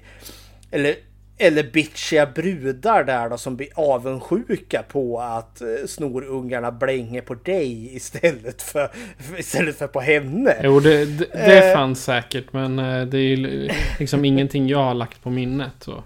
Nej, nej men just den här ångesten som finns där och det, det är ju liksom som jag tycker den här filmen är också extra intressant över, precis som du tar upp, att det finns en toxicitet till den i den här syskonskaran. Eh, framför allt med Ginger. Eh, för hon är ju verkligen den drivande utav de här två. Eh, Bridget som den yngre systern där. Eh, alltså hon, den här filmen är ju i mångt och mycket hennes frigörelse från Ginger. Eh, men samtidigt så även om nu Ginger onekligen är den, den drivande i det här destruktiva eh, som, och sen blir hon ju varulv också. Blir, hon, hon blir ju mer skurken i den här. Så är hon ju aldrig, det är aldrig så att jag tappar sympatin för henne. Alltså jag, jag, jag, jag även om hon liksom nu blir mer otäck och otrevlig under filmens gång så ser jag ju liksom ah, var allt kommer ifrån och det finns en mänsklighet kvar i henne som gör liksom att ja, men jag, jag, jag tycker det, det, är inte, det är inte Freddy Krueger som bara ett nattsvart hål av ondska som måste besegras. Utan det finns liksom en tragedi i den här filmen. Uh, ja. Ja men vi, vi är ju redan inne här och börjar snurra på karaktärerna här. Ja men ska vi uh, börja med den ena, ena systern då? Uh, som vi... Ja. Hon heter Bridget. Jag säger Birgit. Fan, Emily Perkins heter skådespelerskan i alla fall. Vad tycker du om henne? Ja, men jag tycker skådespelet i den här filmen är genuint bra överlag. Eh, och det är ju de här två systrarna som upptar majoriteten utav filmen. Och hon, jag, jag tror nu när jag såg om den här senast så jag, jag gillar verkligen den här karaktären. För hon, hon har en sån tydlig utveckling. Som, som, som, som jag gillar positivt. För jag sitter verkligen och bara tänker fuck yeah Bridget. Jag sitter och hejar på dig här. liksom, för, men för hon, hon är ju verkligen... Hon är en svans på sin syster där, på Ginger. Eh, och det är så uppenbart att eh, liksom Ginger är den som styr skutan. Medan Bridget liksom går efter. Men hon är ju också verkligen andra fiol på alla sätt. För det finns ju, hon, hon, Ginger är ju den som tar striden när mobbarna dyker upp. Bridget står inte upp för sin egen sak. Eh, hon står där med händerna långt indragna i, i trö, tröjärmen. Eh, hon, hon, kanske säger någonting men sen blir hon ju nedslagen och då kommer ju eh, Ginger till hennes undsättning. Och i slutet, det, alltså, det är ju början kontra till hennes utveckling. Och sen i slutet är det ju hon som tar striden mot sin syster när hon är varulv. Hon går ju från att vara genuint passiv eh, och vara en skugga utav sin syster till att bli sin egen person. Vi fick ju till och med höra, alltså, det är ju en nyckelscen där närmare slutet. I want to live. Jag tyckte det var lite B att de blåste det redan i trailern. Men det är ju så nyckelscen liksom när hon är i strid mot varulven där. Hon är verkligen för när de introduceras i början så är det liksom ja men självmordspakten, vi ska dö. Och det slutar med att när hon är i en liv och död situation hon proklamerade att hon vill leva, hon ska fortsätta sitt liv som sin egen person. Ja. Och det, jag, jag älskar det. Jag tycker det är awesome. Bridget är uh, fantastisk enligt mig. Samtidigt finns det uh, något som jag tänkte, för vi, vi börjar ju med uh, en hund. Uh, Braxton eller, eller Braxter eller vad det heter, stackars vovve. En av grannarnas hund. Ja, har ju blivit dödad utav den varulv som senare biter Ginger. Uh, och den kvinnan, hon, hon gråter ju förtvivlat. Uh, och vi får ju se liksom, det är ett gäng barn som är ute och spelar hockey där, för det, det är, ju, det är ju Kanada trots allt. Uh, men i, ingen reagerar, alla bara så fortsätter han. Och Bridget ser detta, sen går ju hon in och klagar till Ginger liksom. Ja men grannen, hon stod där och grät och... Ja. Nej, deras hund har, deras hund har blivit kompost. Säger hon. Jag kom på... Eller om det bara var en dålig översättning på DVDn jag ja. har. Men... Ja, men jag tror hon säger eh, att hunden har blivit kompost där. Eh, Men för jag just reagerar, hon säger att ingen... Hon, klagar på alla som är så hemska, ingen har reagerat, ingen har brytt sig om henne. Alla är så vidriga. Men då slog ju mig, hon då? Hon stod ju där. Hon såg ju också att grannen gråt, eller grät i förtvivlan. Hon gjorde inte ett skit. Men hon använder det liksom för att liksom visa på hur världen är så jävla hemsk och vidrig. Medan hon bara passivt står och tittar på. Hon hade väl också kunnat gjort något. Men jag tänker det är det som är skillnaden. Bridget i början är den här liksom mopiga liksom som tittar på allting. Hur världen är hemsk och vidrig. Den, intro, den extremt introverta. Ja, ex, eh, extremt introvert men också liksom som typ självrättfärdigar sitt, det här mörkret med att liksom eh, alla andra gör fel Eh, och jag sitter här och mår dåligt och har det liksom som en ursäkt medan hon själv inte engagerar sig för fem jävla öre eh, för att göra något att eh, ändra situationen. Men när Ginger börjar bli vampyr, nu ska du få höra, varulv, så tvingas hon in i aktion. Och hon blir en så mycket bättre människa när hon gör det. Hon får liksom agens, hon, hon, hon växer i det. Och det svåraste hon kanske gör är liksom när hon slutligen måste liksom stå upp mot Ginger som verkligen är den som styr skutan på gott och på ont. Eh, så, så Bridget är en, en ny favvokaraktär för mig. nu har jag hållit låda här. Vad tycker du om Bridget? Nej, inga kommentarer. Inga kommentarer. Nej, det, det är som du sa. Hon spelar mestadels andra fiolen eh, på, i den här. Men jag ser henne mera som eh, att det, det är inte Ginger som har liksom tryckt ner henne till andra Alltså att hon har dragit sig tillbaka är lite introvert så. Jag tror snarare att det är hennes mammas fel. För hennes mamma kör liksom över alla. Det, det, kan man se vid matbordet. Pappan säger någonting. Nej så är det inte säger mamman. Och hon svarar liksom åt alla. Och jag tror att den som är mest ansatt är Bridget. Jag tror det är hon som hon försöker säga någonting. Men mamman bara kör över henne utan att lyssna på vad hon, vad hon ska säga liksom. Ja, morsan Pamela, eh, eller spelad av Mimi Rogers där. Eh, det tycker jag också är en fantastisk karaktär för hon är verkligen, precis som du säger, hon kör liksom bara över. Inte på ett otrevligt sätt. Men hon kör ändå över henne för hon, hon gör Bridget det. är redan osäker som hon är. Och om mamma då fortsätter köra över henne, ja men vart tar själv, självkänslan vägen? Men det är ju liksom om, om du har en deg som börjar jäsa och så liksom eller knådar ut den och sen eh, låter du den vara och så jäser den lite till och knådar ut den igen. Ja, men när, när ska den liksom... När, när ska hon få växa? För det är där jag blir så irriterande på... Eller irriterad på mamman. För hon låter inte Bridget växa.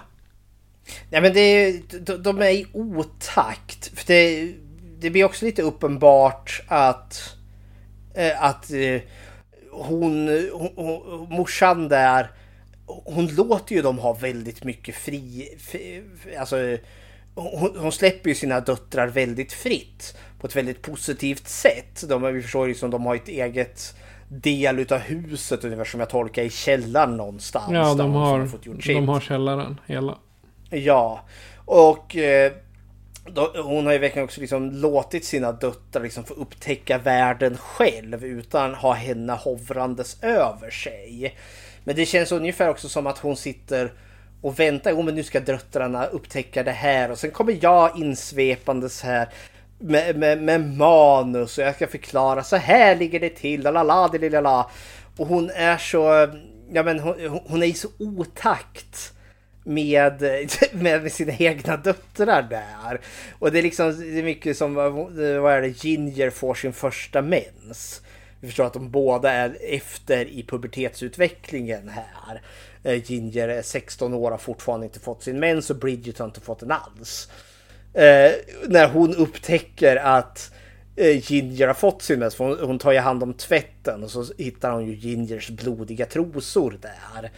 Då bakar hon liksom en, en, en tårta där för att fira. Åh, min dotter håller på att bli en ung kvinna. Jag bara satt och kände wow, vad det här är cringe och jobbigt. Det där är, alltså, jag, jag kan inte fatta personer som vill fira någonting sånt. Jag säger inte att det är negativt. Det är ju liksom eh, en del av evolutionen. Men måste man Ja, göra ja. det liksom, ja men åh, du har fått din första mens här. Du får en tårta med blod på som du tror. Och sen vet hon Ja. hur Ginger är också. Alltså i hennes personlighet. Så det är därför hon bara säger no thanks och går.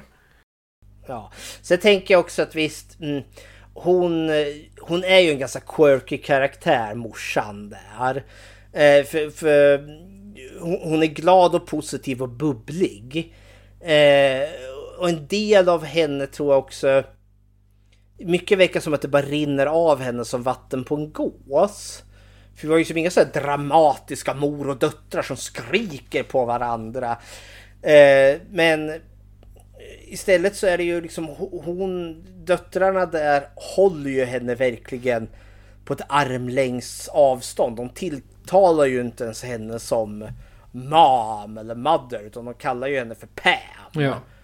Eh, och och eh, så, någonstans upplever jag också att hon försöker hon vill vara en del i döttrarnas liv i det här liksom när man går igenom pubertetet och hon är så förstående att det finns ju liksom Ja, men hon vill komma in där med, liksom, med sin kunskap om att vara ung. Hon vill liksom komma som den, som den visa modern som liksom ska guida sina döttrar. Men hon är så jäkla tondöv när hon gör det. Samtidigt, alltså hon, eh, hon upptäcker ju ett av liken sen. Eh, Trina, eller jo Trina. Ja, Trina. Eh, som bitchen som de råkar ha ihjäl. Och det, det är faktiskt eh, inte ett riktigt medvetet mord även om jag tror att hon hade blivit mördad förr eller senare. De gräver ju ner henne där och morsan hittar ju henne. Och gräver upp henne. Och hon, jag, hon har ju fattat misstanke att något är knasigt och hittar liket. Där tar hon ju ändå så döttrarna i försvar. Hon säger liksom vi, vi släpper på gasen så spränger vi huset och så bara flyr vi härifrån. Men hon säger också någonting där hon förstår att ja, men alla kommer anklaga mig. Eh, liksom hon är den dåliga modern eh, som har fostrat de här döttrarna som nu är mördare. Eh, och det fanns någonting liksom otäckt i det där liksom att ja men ja så blir det ju. Liksom, hon kommer liksom få en del utav skulden trots att hon inte har någon skuld i det här. Men det är så liksom omvärlden kommer reagera. Fast det är också en grej som jag har, eh, för jag har lyssnat på två, tre poddar om, eh, om just Ginger Snaps. Och vad alla tre, eller två, två var det. Vad alla de hade gemensamt är att eh, Pamela mördade sin man. Innan hon åkte och hämtade tjejerna. Nej men oj! Det, det är en teori som samtliga har haft. Hon mördar eh, Henry, gräver ner honom bredvid henne. För de, de ser ju aldrig att hon tar upp... Eh, ta, vad heter hon nu då? Eh, Trina. Ja, Trina. De, hon tar ju aldrig upp henne ur hålet. Utan en del tror att om hon har mördat Henry och grävt ner honom bredvid. Oj, jag har inte ens gjort den kopplingen. Nej, det ska bli spännande det- att se. F- Finns Henry med i uppföljaren eller inte? Eller ligger han död där i hålet? Exakt. Det, men det, det, det är liksom en, eh, en grej som båda de eh, hade. Och det var liksom en kanadensisk och en amerikansk. Så att de har ju ingenting att det sprider sig så.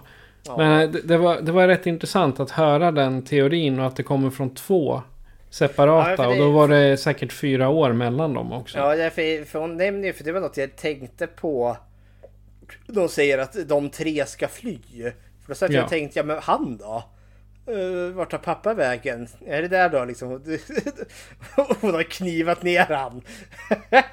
ja, alltså det, om hon då ska spränga huset också. Ja, hon ja. behöver ju nödvändigtvis inte gräva ner han under lekstugan. Hon kan ju bara slänga in han där och spränga han i luften. Ja, ja. Det är ju ingenting vi får någon form av klarhet i den här filmen. Definitivt jag inte. Jag hoppas inte, för stackars pappa tycker jag, han verkar vara en snäll man. Men ganska fåordig. fåordig, han är total, alltså han är också under eh, Pamelas, eller jo, Pamelas makt liksom. För hon, hon kör över honom hela tiden. Ja, nej men jag tänker han, han känns väl också out of touch. Men det är väl också det, döttrarna vill ju inte dela med sig för de är ja men de är truliga tonåringar och föräldrar är pinsamma. Men han har väl än mindre i och med att liksom han, han kan inte riktigt identifiera sig med att vara tonårig tjej. Eh, så han har liksom än mindre att komma med. Så han, han har ju inte han, varit där själv. Nej, så han, han blir ju liksom extra passiv. Kära värld. Ginger då? Eh, våran äldsta syster här som blev varulv. Ja, eller Catherine Isabelle. Ja, henne har vi haft med förut. Hon var ju Mary i American Mary. Ja, hon är med i Freddy vs Jason. Oj. Hon spelar Gib. Ja, det är väl nog bara något litet. Men hon, eh, hennes karriär sköt rejält i höjden efter Ginger Snaps. Nej men eh, dels jag tycker hon är en fantastisk skådespelare. Skådespelet i den här filmen är bra överlag. Men hon, hon gör genuint bra ifrån sig. Eh, vad tycker du om Ginger-karaktären här? Jag älskar henne. yeah. Hon är liksom den... Hon är den, den personen jag hade velat vara vid den tiden. Alltså, eh, hon är lite tillbakadragen och sådär men ändå att kommer någon och liksom muckar, då är det bara nej. Ja, då är, är det någon som kommer och muckar extremt mycket, då smäller det. Ja, då är det lacrosseklubban rakt i trynet där. Ja, precis. Men det, det, det är en, alltså visst, man kan ju få, få för sig. Eftersom jag aldrig har gjort det personligen, men man får ju lusten att så som hon betedde sig där bara skulle tackla. Men du har en lacrosseklubba, jag bara vända dig och sen sopa till den i huvudet. Liksom. nu, nu låter jag som en jävla psykopat här, men ilskan kan göra att man får den, eh, de, eh, vad heter det, de fantasierna.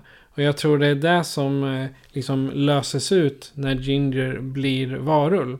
Att allt det hon har velat göra, det gör hon utan hämningar.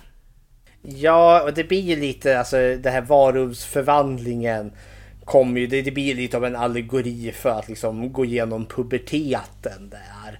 Det, det här, de är ju liksom i någon form av förändring i livet. De går från att vara de här, de, de går från att vara barn till att bli vuxna här nu. Och det är ju som en turbulent tid överlag. Ginger, hon är ju onekligen så här alltså de är ju båda två lite outcast karaktärer för de medvetet väljer också att vara det. Bridget känns ju mycket mer introvert än vad, än vad, än vad Ginger gör. Hon, Ginger känns... Alltså jag tolkar henne som en mycket mer... Hon är en mycket mer självsäker person från start. Det är inte Bridget. Eh, och hon är också, utav de här systrarna så är det hon som styr. Eh, alltså hon, hon är alfa utav de här två. Eh, och eh, hon har nog varit van vid det. Jag tror också just att kanske i och med att hon har Bridget som är så, så obrottsligt lojal till henne. Eh, liksom, det har liksom gett henne hennes boostkänsla i sin egen i, i, sin egen självkänsla. För liksom det hon säger, det apar ju Bridget efter. När, så när, när, när Ginger dundrar ifrån matbordet, ja men då, då kommer liksom Bridget ögonen bums därifrån. Alltså hon följer ju efter. eh, liksom hennes ord är lag på något vis och vänster. Eh, och ja, nej, men jag tycker det är fascinerande för liksom hon är outcast men samtidigt mobbarna har inte så mycket att hämta från henne. För kommer man liksom där och jävlas med, med Ginger då är det som sagt då kommer lacrosseklubban där och sen är det tack och gör med det där näsbenet. och jag kände det finns redan innan varulven finns. Men när varulven, när hon börjar successivt förvandlas till varulv, då förstärks det där något så fruktansvärt. Uh, och sen visst, det, det, är ju en förbannelse. Det finns ju ett monster i henne som då gör henne liksom till en obehagligare person. Men ja. någonstans på vägen så tror jag också att hon har genuint... Hon gillar den här makten hon får. Hon blir ju farlig trots allt. Hon kan döda människor till slut. Ja, definitivt. Ja, eh, och hon blir liksom den kraftfullaste personen i rummet rent bokstavligt i och med att hon hon kan ju liksom bokstavligen döda fullvuxna män med hjälp av sina klor. Eh, och, och hon, hon gillar den makten. Sen tror jag att Bridget är den som kan bromsa den här förbannelsen lite för hon har ändå så en genuin kärlek till sin syster som kan liksom få henne liksom att hålla det här varulvsmonstret lite i schack ändå. Tänker jag. Sen vet jag inte om det där kommer hålla i hela långa loppet om monstret kommer ta över totalt eller inte inte. Eh, man kan väl hävda det kanske närmare slutet när hon bokstavligen är varulv. Men det finns ju ändå som något. Ja. Nej men jag, jag, jag gillar det här verkligen. Jag gillar verkligen att hon, jag får följa den här karaktären från den här nördiga. Men det finns liksom nyanser. Det är inte som så att varulven gör henne ond och farlig. Det fanns saker där redan innan. Och det finns också liksom någonting som är destruktivt i det här systerskapet. Men samtidigt också positivt. För de, de är liksom starka i varandra. Men Ginger är verkligen, alltså ja, Ginger håller också Bridget. Hon håller tillbaka Bridget. Eh, på ett eh, destruktivt sätt.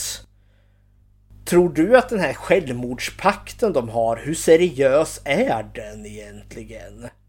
Jag tror inte den är särskilt seriös. Jag tror att den, den har kommit till när de har varit arga på någon och sen bara... Ja men vad fan vi... Vi tar oss ut härifrån annars tar vi liv av oss. Jag menar... 16 år. Vad... Vad vinner du på att ta livet av dig? Om du inte kommer hemifrån liksom. Nej, det är sant. Det, det som jag känner kanske är lite mer inne på det, det är Bridget. Medan Ginger, nej jag upplever liksom att det, det, det är mest snack från hennes sida. Ja. Men Bridget kanske är lite mer inne på det. Eller inte. Jag tror liksom att det här är deras förkärlek till det här makabra de gör ju de här fantastiska dödsfotona. Där de fotar sig själva i olika... Där de har dött på helt fantastiska sätt. Ja men alltså eh. de fotona det är ju riktigt... Det är ju konstnärligt alltså. Ja. Det, det, alltså om, om man inte hade vetat den här bakom his, historiken som jag skulle säga är ganska grova depressioner. Och kanske rent av eh, till viss del lite psyko, psykotisk längre fram. Eh, hade, hade man inte vetat det. Då hade det här liksom varit, ja men de är konstnärer. Mm. De kanske vill jobba som makeup-artister i framtiden. Men det är väl ett, eh, det är väl ett skolprojekt. Alla ska göra någon sån här fotokollage av någonting. För den, den visas ju upp sen. Och så får de ju ja. skit utav läraren där. Vilket jag känner, varför jävla drängpucko. För han, han han, han är ju jättenegativ. Och det här är bara upprörande och vidrigt och nu blir det ett rejält snack efter, efter lektionen här. Ja, på jag mitt satt, kontor. Ja, nu kanske man är lite skräckfilmsskadad här. Men jag satt mest och tänkte på, vad fan, all kreativitet som finns där liksom specialeffekter de har använt. Jag skulle vara skitimponerad om jag hade två elever som gjorde så här. Och så jag skulle vara, framförallt vara skitimponerad och liksom i, i längden få... Vad heter det? Alltså i längden ge dem ganska bra betyg och eventuellt till och med skriva en liten... Eh, inte representation men att ge dem en eh, liten Recension, eh, referens. Referens tack. Och vara en, en bra referens för dem till ett eventuellt college. Ja, och jag tänker vi kanske, för det här blir en bra segway in till platsen sen. För jag tänker just det här att han är så negativt inställd till det här. Usch, det här skjuter vi. Och morsan mm. som är så jäkla tondöv. Alltså det ger ju en bild, alltså Ginger och Bridget är ju verkligen udda fåglar i det här samhället. Eh, de tillhör inte normen. Och det bestraffas på ett eller annat sätt. Och det för oss lite till platsen. För vi är ju verkligen i något form av villaområde, något form av medelklass tjofräs. Jag, jag kollar lite extra material här eh, lyssnade lite på eh, vad heter det eh, kommentatorspåren där. Eh, ja. och båda två där, både regissören, vad heter han nu? Eh, John Fassett och eh, Karen Walton. De var båda liksom inne på att fy fan vad de hatade Suburbia som de kallade det. Men just för att de tycker liksom allt är stöpt i en form. Ja. Det var lite kritiken de hade här liksom att ja men det här du stöps in i den roll som du ska ha och Ginger och Bridget sticker ut. Så här ska inte unga tjejer bete sig. De ska vara mer som Trina, eh, lacrosse-bitchen som är så snygg där då. eh, det är liksom, ja men eh, Eh, just att vi är i suburbia, villaområdet. Det, det, jag, jag, tycker det passar bra här, jag vet inte varför. Men annars är det liksom varulvar, de är liksom ute och springer i skogen och beter sig. Men en varulv i ett, i ett villaområde. Jag vet inte, det finns någonting som jag tycker är kul här. Och just liksom när de kryper omkring där och liksom gömmer lik, liksom gräver ner. Jag kan liksom inte låta bli och känna liksom just det här, ja men området där vi har de vita staketen där, Midsummer och allt, jo det är så puttinuttigt. Nej, det är ganska ruttet där egentligen. Där liksom det sker massa med djävulstyg där egentligen. Vi har väldigt fina fasader, allt är bra och fint. Men det hemliga ja, definitivt. så, men det hemliga så gräver vi ner lik i trädgården. Yeah. Nej men jag gillar det. Uh, så, så settingen funkar väldigt bra tycker jag i den här filmen. Har du några tankar kring platsen? Alltså platsen är ju sån här typisk eh, amerikansk småstad. Eller småstad, förort. Mm -hmm. Kan man ju tänka. Eller fast det är inte i USA. Det är ju i, i Kanada. Eh, Kanada. Så att, och man, det hör man ju på dialekten också. Mm -hmm. Ja. Nej men eh, om man ska säga jag hade ju, hade det här varit en amerikansk film då hade det ju varit typ som i Halloween. Mm. Men då hade nog, eh, man, hade man sett mer av varulven i de här områdena. Jo, det, det är lite Haddonfield-känsla över området. Exakt. Och det, det, blir, det blir ännu mer i och med att vi, liksom, vi är i oktober och vi, vi rör ju oss sakta men säkert mot Halloween. Vilket var något jag uppskattade för närmare slutet i filmen så börjar ju pumporna dyka upp där och sådana saker. Och det, det, blir ju lite av en förträfflig grej i och med att Ginger blir ju mer och mer varg. Eller varulv. Så liksom på självaste natten när hon förvandlas till varulv.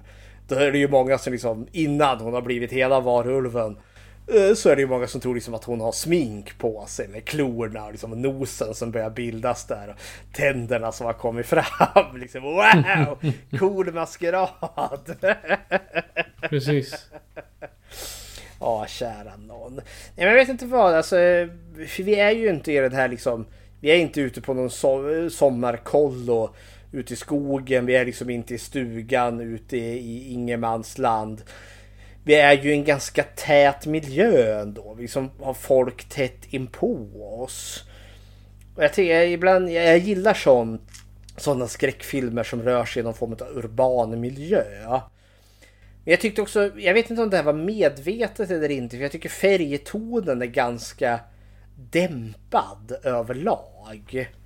Ja. Jämför, jämför jag med liksom Haddonfield i Halloween-filmerna, det är liksom det är ganska prunkande gröna träd där. Medan här är det ju liksom ton utav brunt och grått allting tycker jag. Ja, om jag inte minns helt fel så filmade de med någon form av eh, filter. Mm.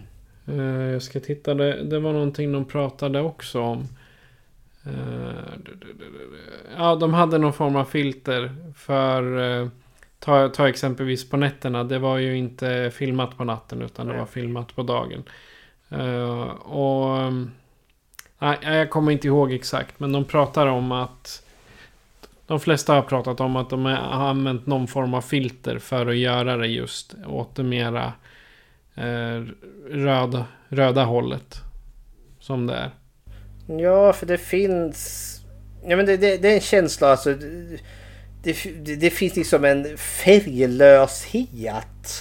Som jag upplever det med liksom det här samhället. Eller det här villaområdet som vi får uppleva. Det är någonting som jag tycker är...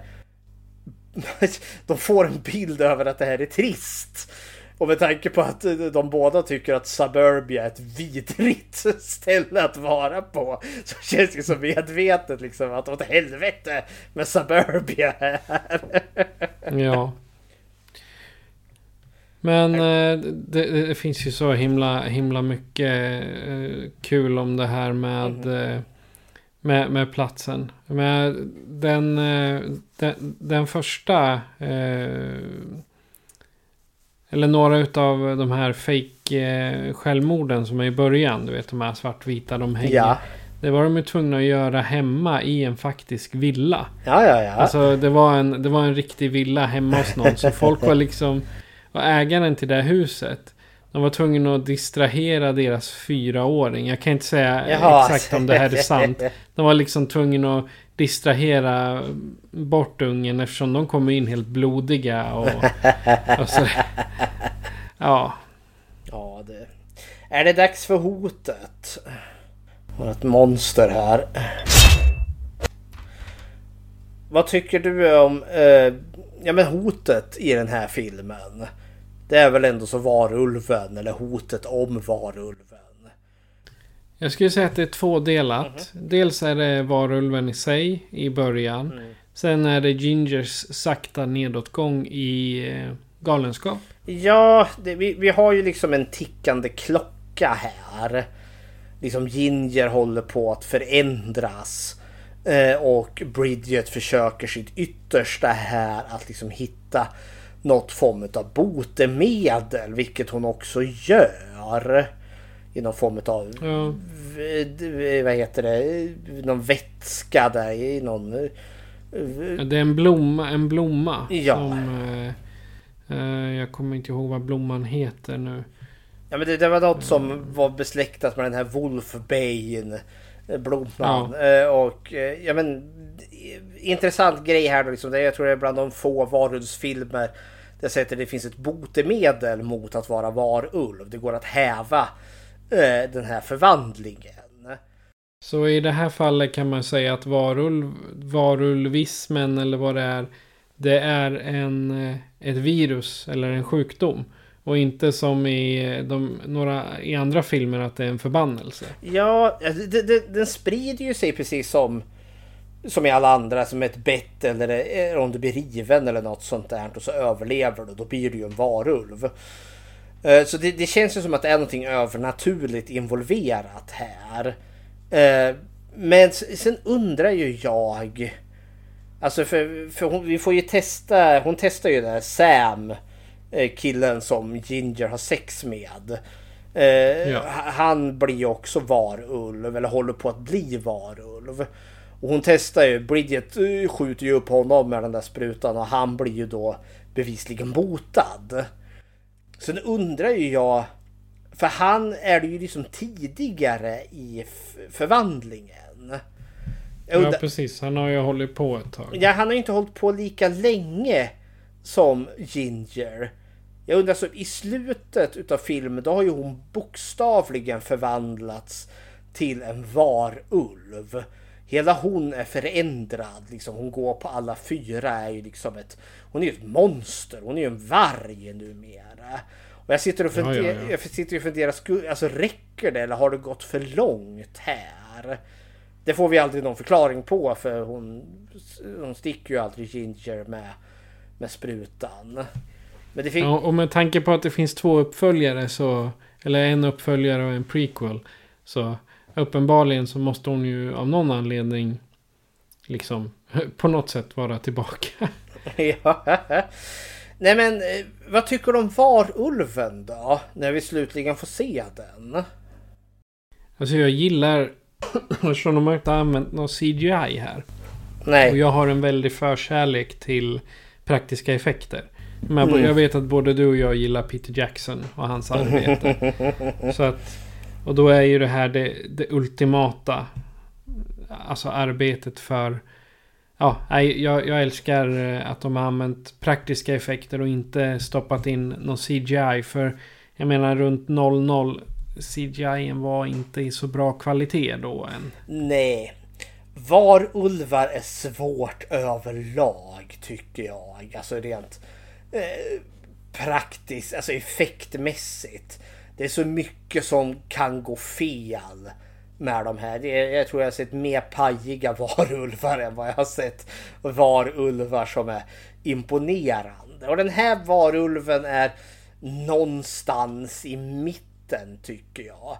Den är väldigt plastig och ser väldigt liksom off ut. Men det är lite som hajen i, i Jaws. Ja. Alltså den hajen ser ju inte alls ut som en riktig haj. Men jag köper den i filmens kontext.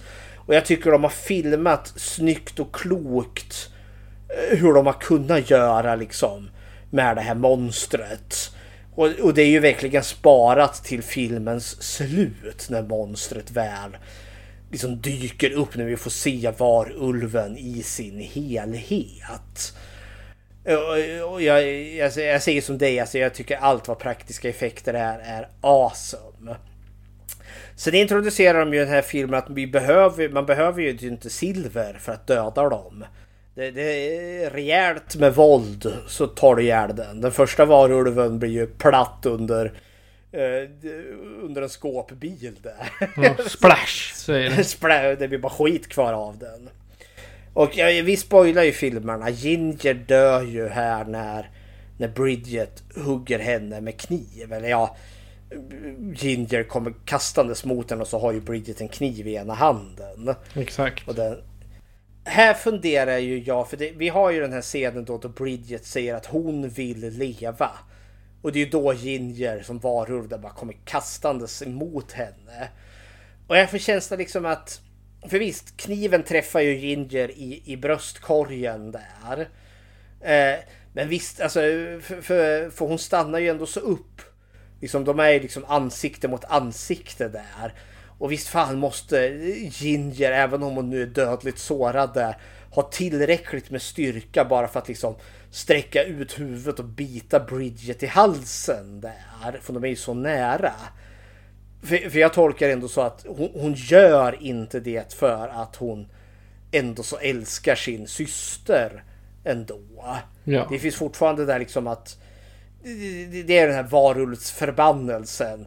Hon är väl mer monster än, äh, än sig själv där. Men någonstans där på slutet lyckas hon ändå så liksom hindra sitt monstruösa jag för att, för att rädda sin syster där. Jag vet inte varför, jag, det, det, som sagt slutet har alltid berört mig. För, för, för Ginger ligger ju där dödligt sårad. Eh, och, och, och Bridget kommer ju liksom och lägger sig liksom på, på henne. Och man ser liksom bröstkorgen som går upp och ner. Vad är det för andetagen där? Eh, och sen tar det ju bara stopp. För Brid, Brid, eh, Ginger dör. Ja. Och det är ju så ser jag liksom, det, det zoomar utåt, rummet blir bara större. Och, jag, och, och sen kickar musiken igång och så är filmen slut. Jag, jag får alltid en liten lätt rysning där för jag tycker det är så... Det, det, det, är så vackert och så hemskt samtidigt. För det är liksom, hur hade den här berättelsen kunnat slutat?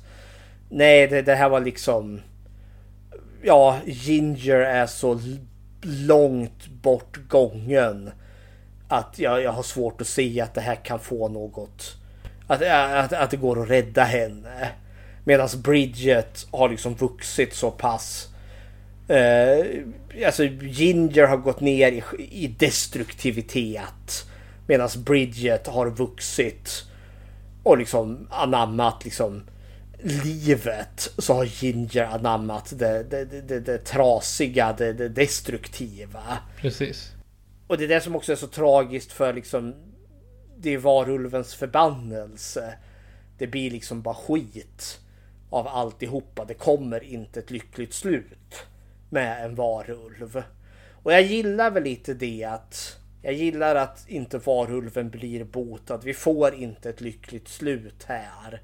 Vi får ett semi-lyckligt slut för jag, jag känner ju att Bridget är ju ändå som mer sin egen person. Eh, liksom en egen liksom stark kvinna har fått liksom gjort sin resa här. Men samtidigt tänker jag också att ja, det lär ju bli lite problem med polisen här. så det är väl eventuellt en fängelsevisit här. Men vi har ju en film nummer två så vi får väl se vad som händer. ja, och så får man se vad som hände innan. Ja. Nej, men ja, ska vi ge slutgiltiga tankar här? Ja, jag skulle vilja höra dina först. Jag tycker det här är en väldigt bra film. Eh, jag tycker den är välspelad. Eh, jag tycker den för upp många tankar om systerskap, om, om toxitet, liksom bra och dåligt. Nej men, och den är välspelad, den är, den är förvånansvärt rolig. Det framkommer liksom inte om man går in på IMDB. Liksom det är en mörk och hemsk och dyster film. Men den här har ju jävligt mycket svart humor till sig. Och den är ju, alltså den är ju väldigt mörk och tyvärr så spelar den väl på hur verkligheten är. Särskilt för yngre tjejer. Jag menar det är jättevanligt med depressioner och självdestruktivitet. Och tyvärr så visar den ju lite utav verkligheten också. Jo, förvis.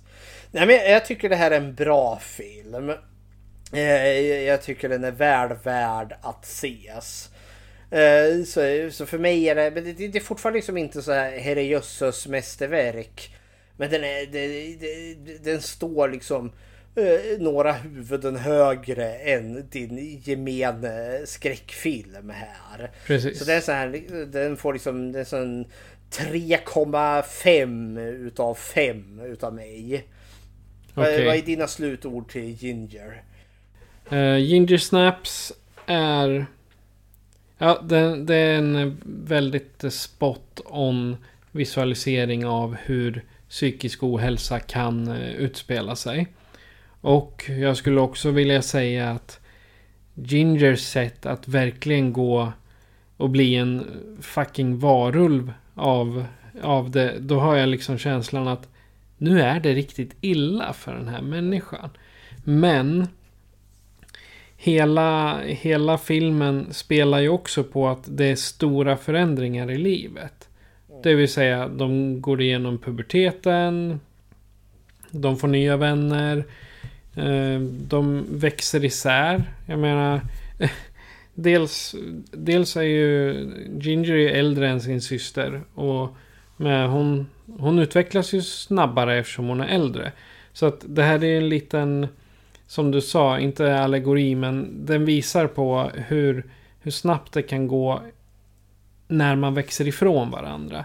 Och det här gäller ju inte bara mellan syskon. Det här kan ju gälla mellan vänner och så också. Alla växer ju ifrån varandra förr eller senare.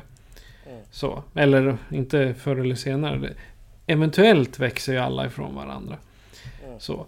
Men det är vad jag, vad jag har att säga som sista. En rolig fakt som jag fick eh, läsa här var att eh, Bridget eller eh, Emily Perkins, hon är faktiskt äldre än Catherine Isabelle. Jaha. Fast hon är kortare. Det är enda skillnaden. Ja, ja. Sen var det också att de hade de här två har gått på sam, i samma skola, både high school, college och de har gått i samma i samma eh, vad heter det? Agentur, skådespelaragentur och ja, de har liksom gått i samma fotspår som varandra. Bara det att eh, de visste inte om varandra. Så på själva eh, castingen, alltså auditioning, så kom de båda två in direkt. De sa bara de två ska vi ha. Tack så mycket. Ni andra kan dra. Kära nån. Ja. Då så. Har du gjort något Bechdel-test på den här? Jajamensan. Det kändes märkligt att vi inte skulle göra det den här gången. Frågorna är ju tre som sagt. Ett, Har vi två eller flera namngivna kvinnliga karaktärer? Ja det har vi har ju Ginger och vi har Brigitte. Vi har också mamma Pamela och så har vi mobbaren Trina. Eh, Möter de någonsin varandra? Ja, samtliga karaktärer möter varandra. Tre, pratar om någonting annat än män när de gör det? Ja, det gör de också. De pratar, om ju- mens. Ja, de pratar om mens bland annat. Eh, Och Ginger och Bridget har ju väldigt mycket dialog mellan varandra. Allt ifrån de här fotona de gör till eh, Ja, till varulvsförvandlingen och allt vad det är. Så Ginger Snaps klarar med lätthet Bechtel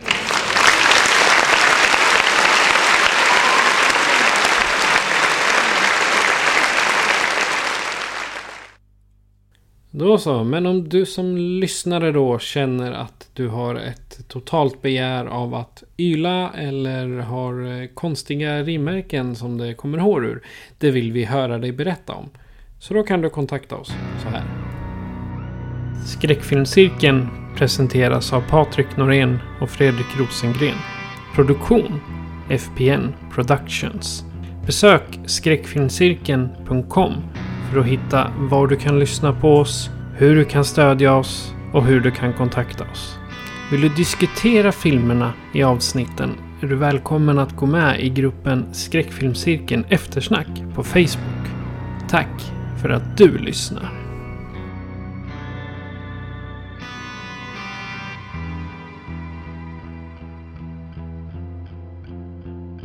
Och Fredrik, vi pratar om en franchise. Jajamensan. Vi ska försöka avsluta dem när vi påbörjar dem. Och det finns ju två filmer till här så vi tänker vi klämmer dem nu på en gång. Så det blir Ginger Snaps 2 Unleashed. Som eh, kom 2002 vill jag säga. Och sen den tredje filmen Ginger Snaps Back.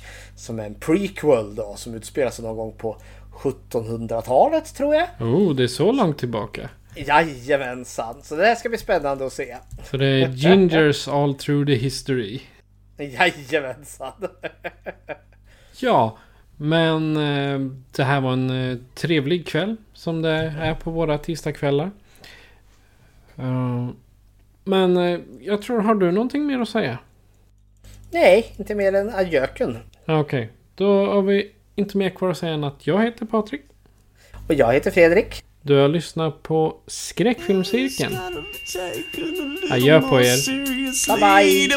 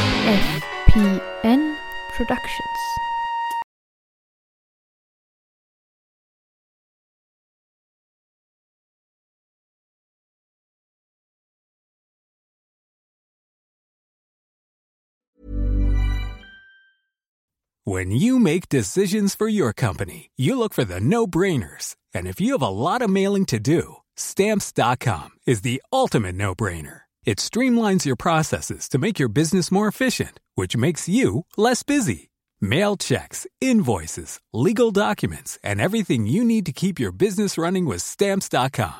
Seamlessly connect with every major marketplace and shopping cart. Schedule package pickups and see your cheapest and fastest shipping options from different carriers with rates up to 89% off USPS and UPS rates. And with the stamps.com mobile app, you can take care of mailing and shipping wherever you are. Make the same no-brainer decision as over 1 million other businesses with stamps.com. Sign up with code program for a 4-week trial plus free postage and a free digital scale. No long-term commitments or contracts.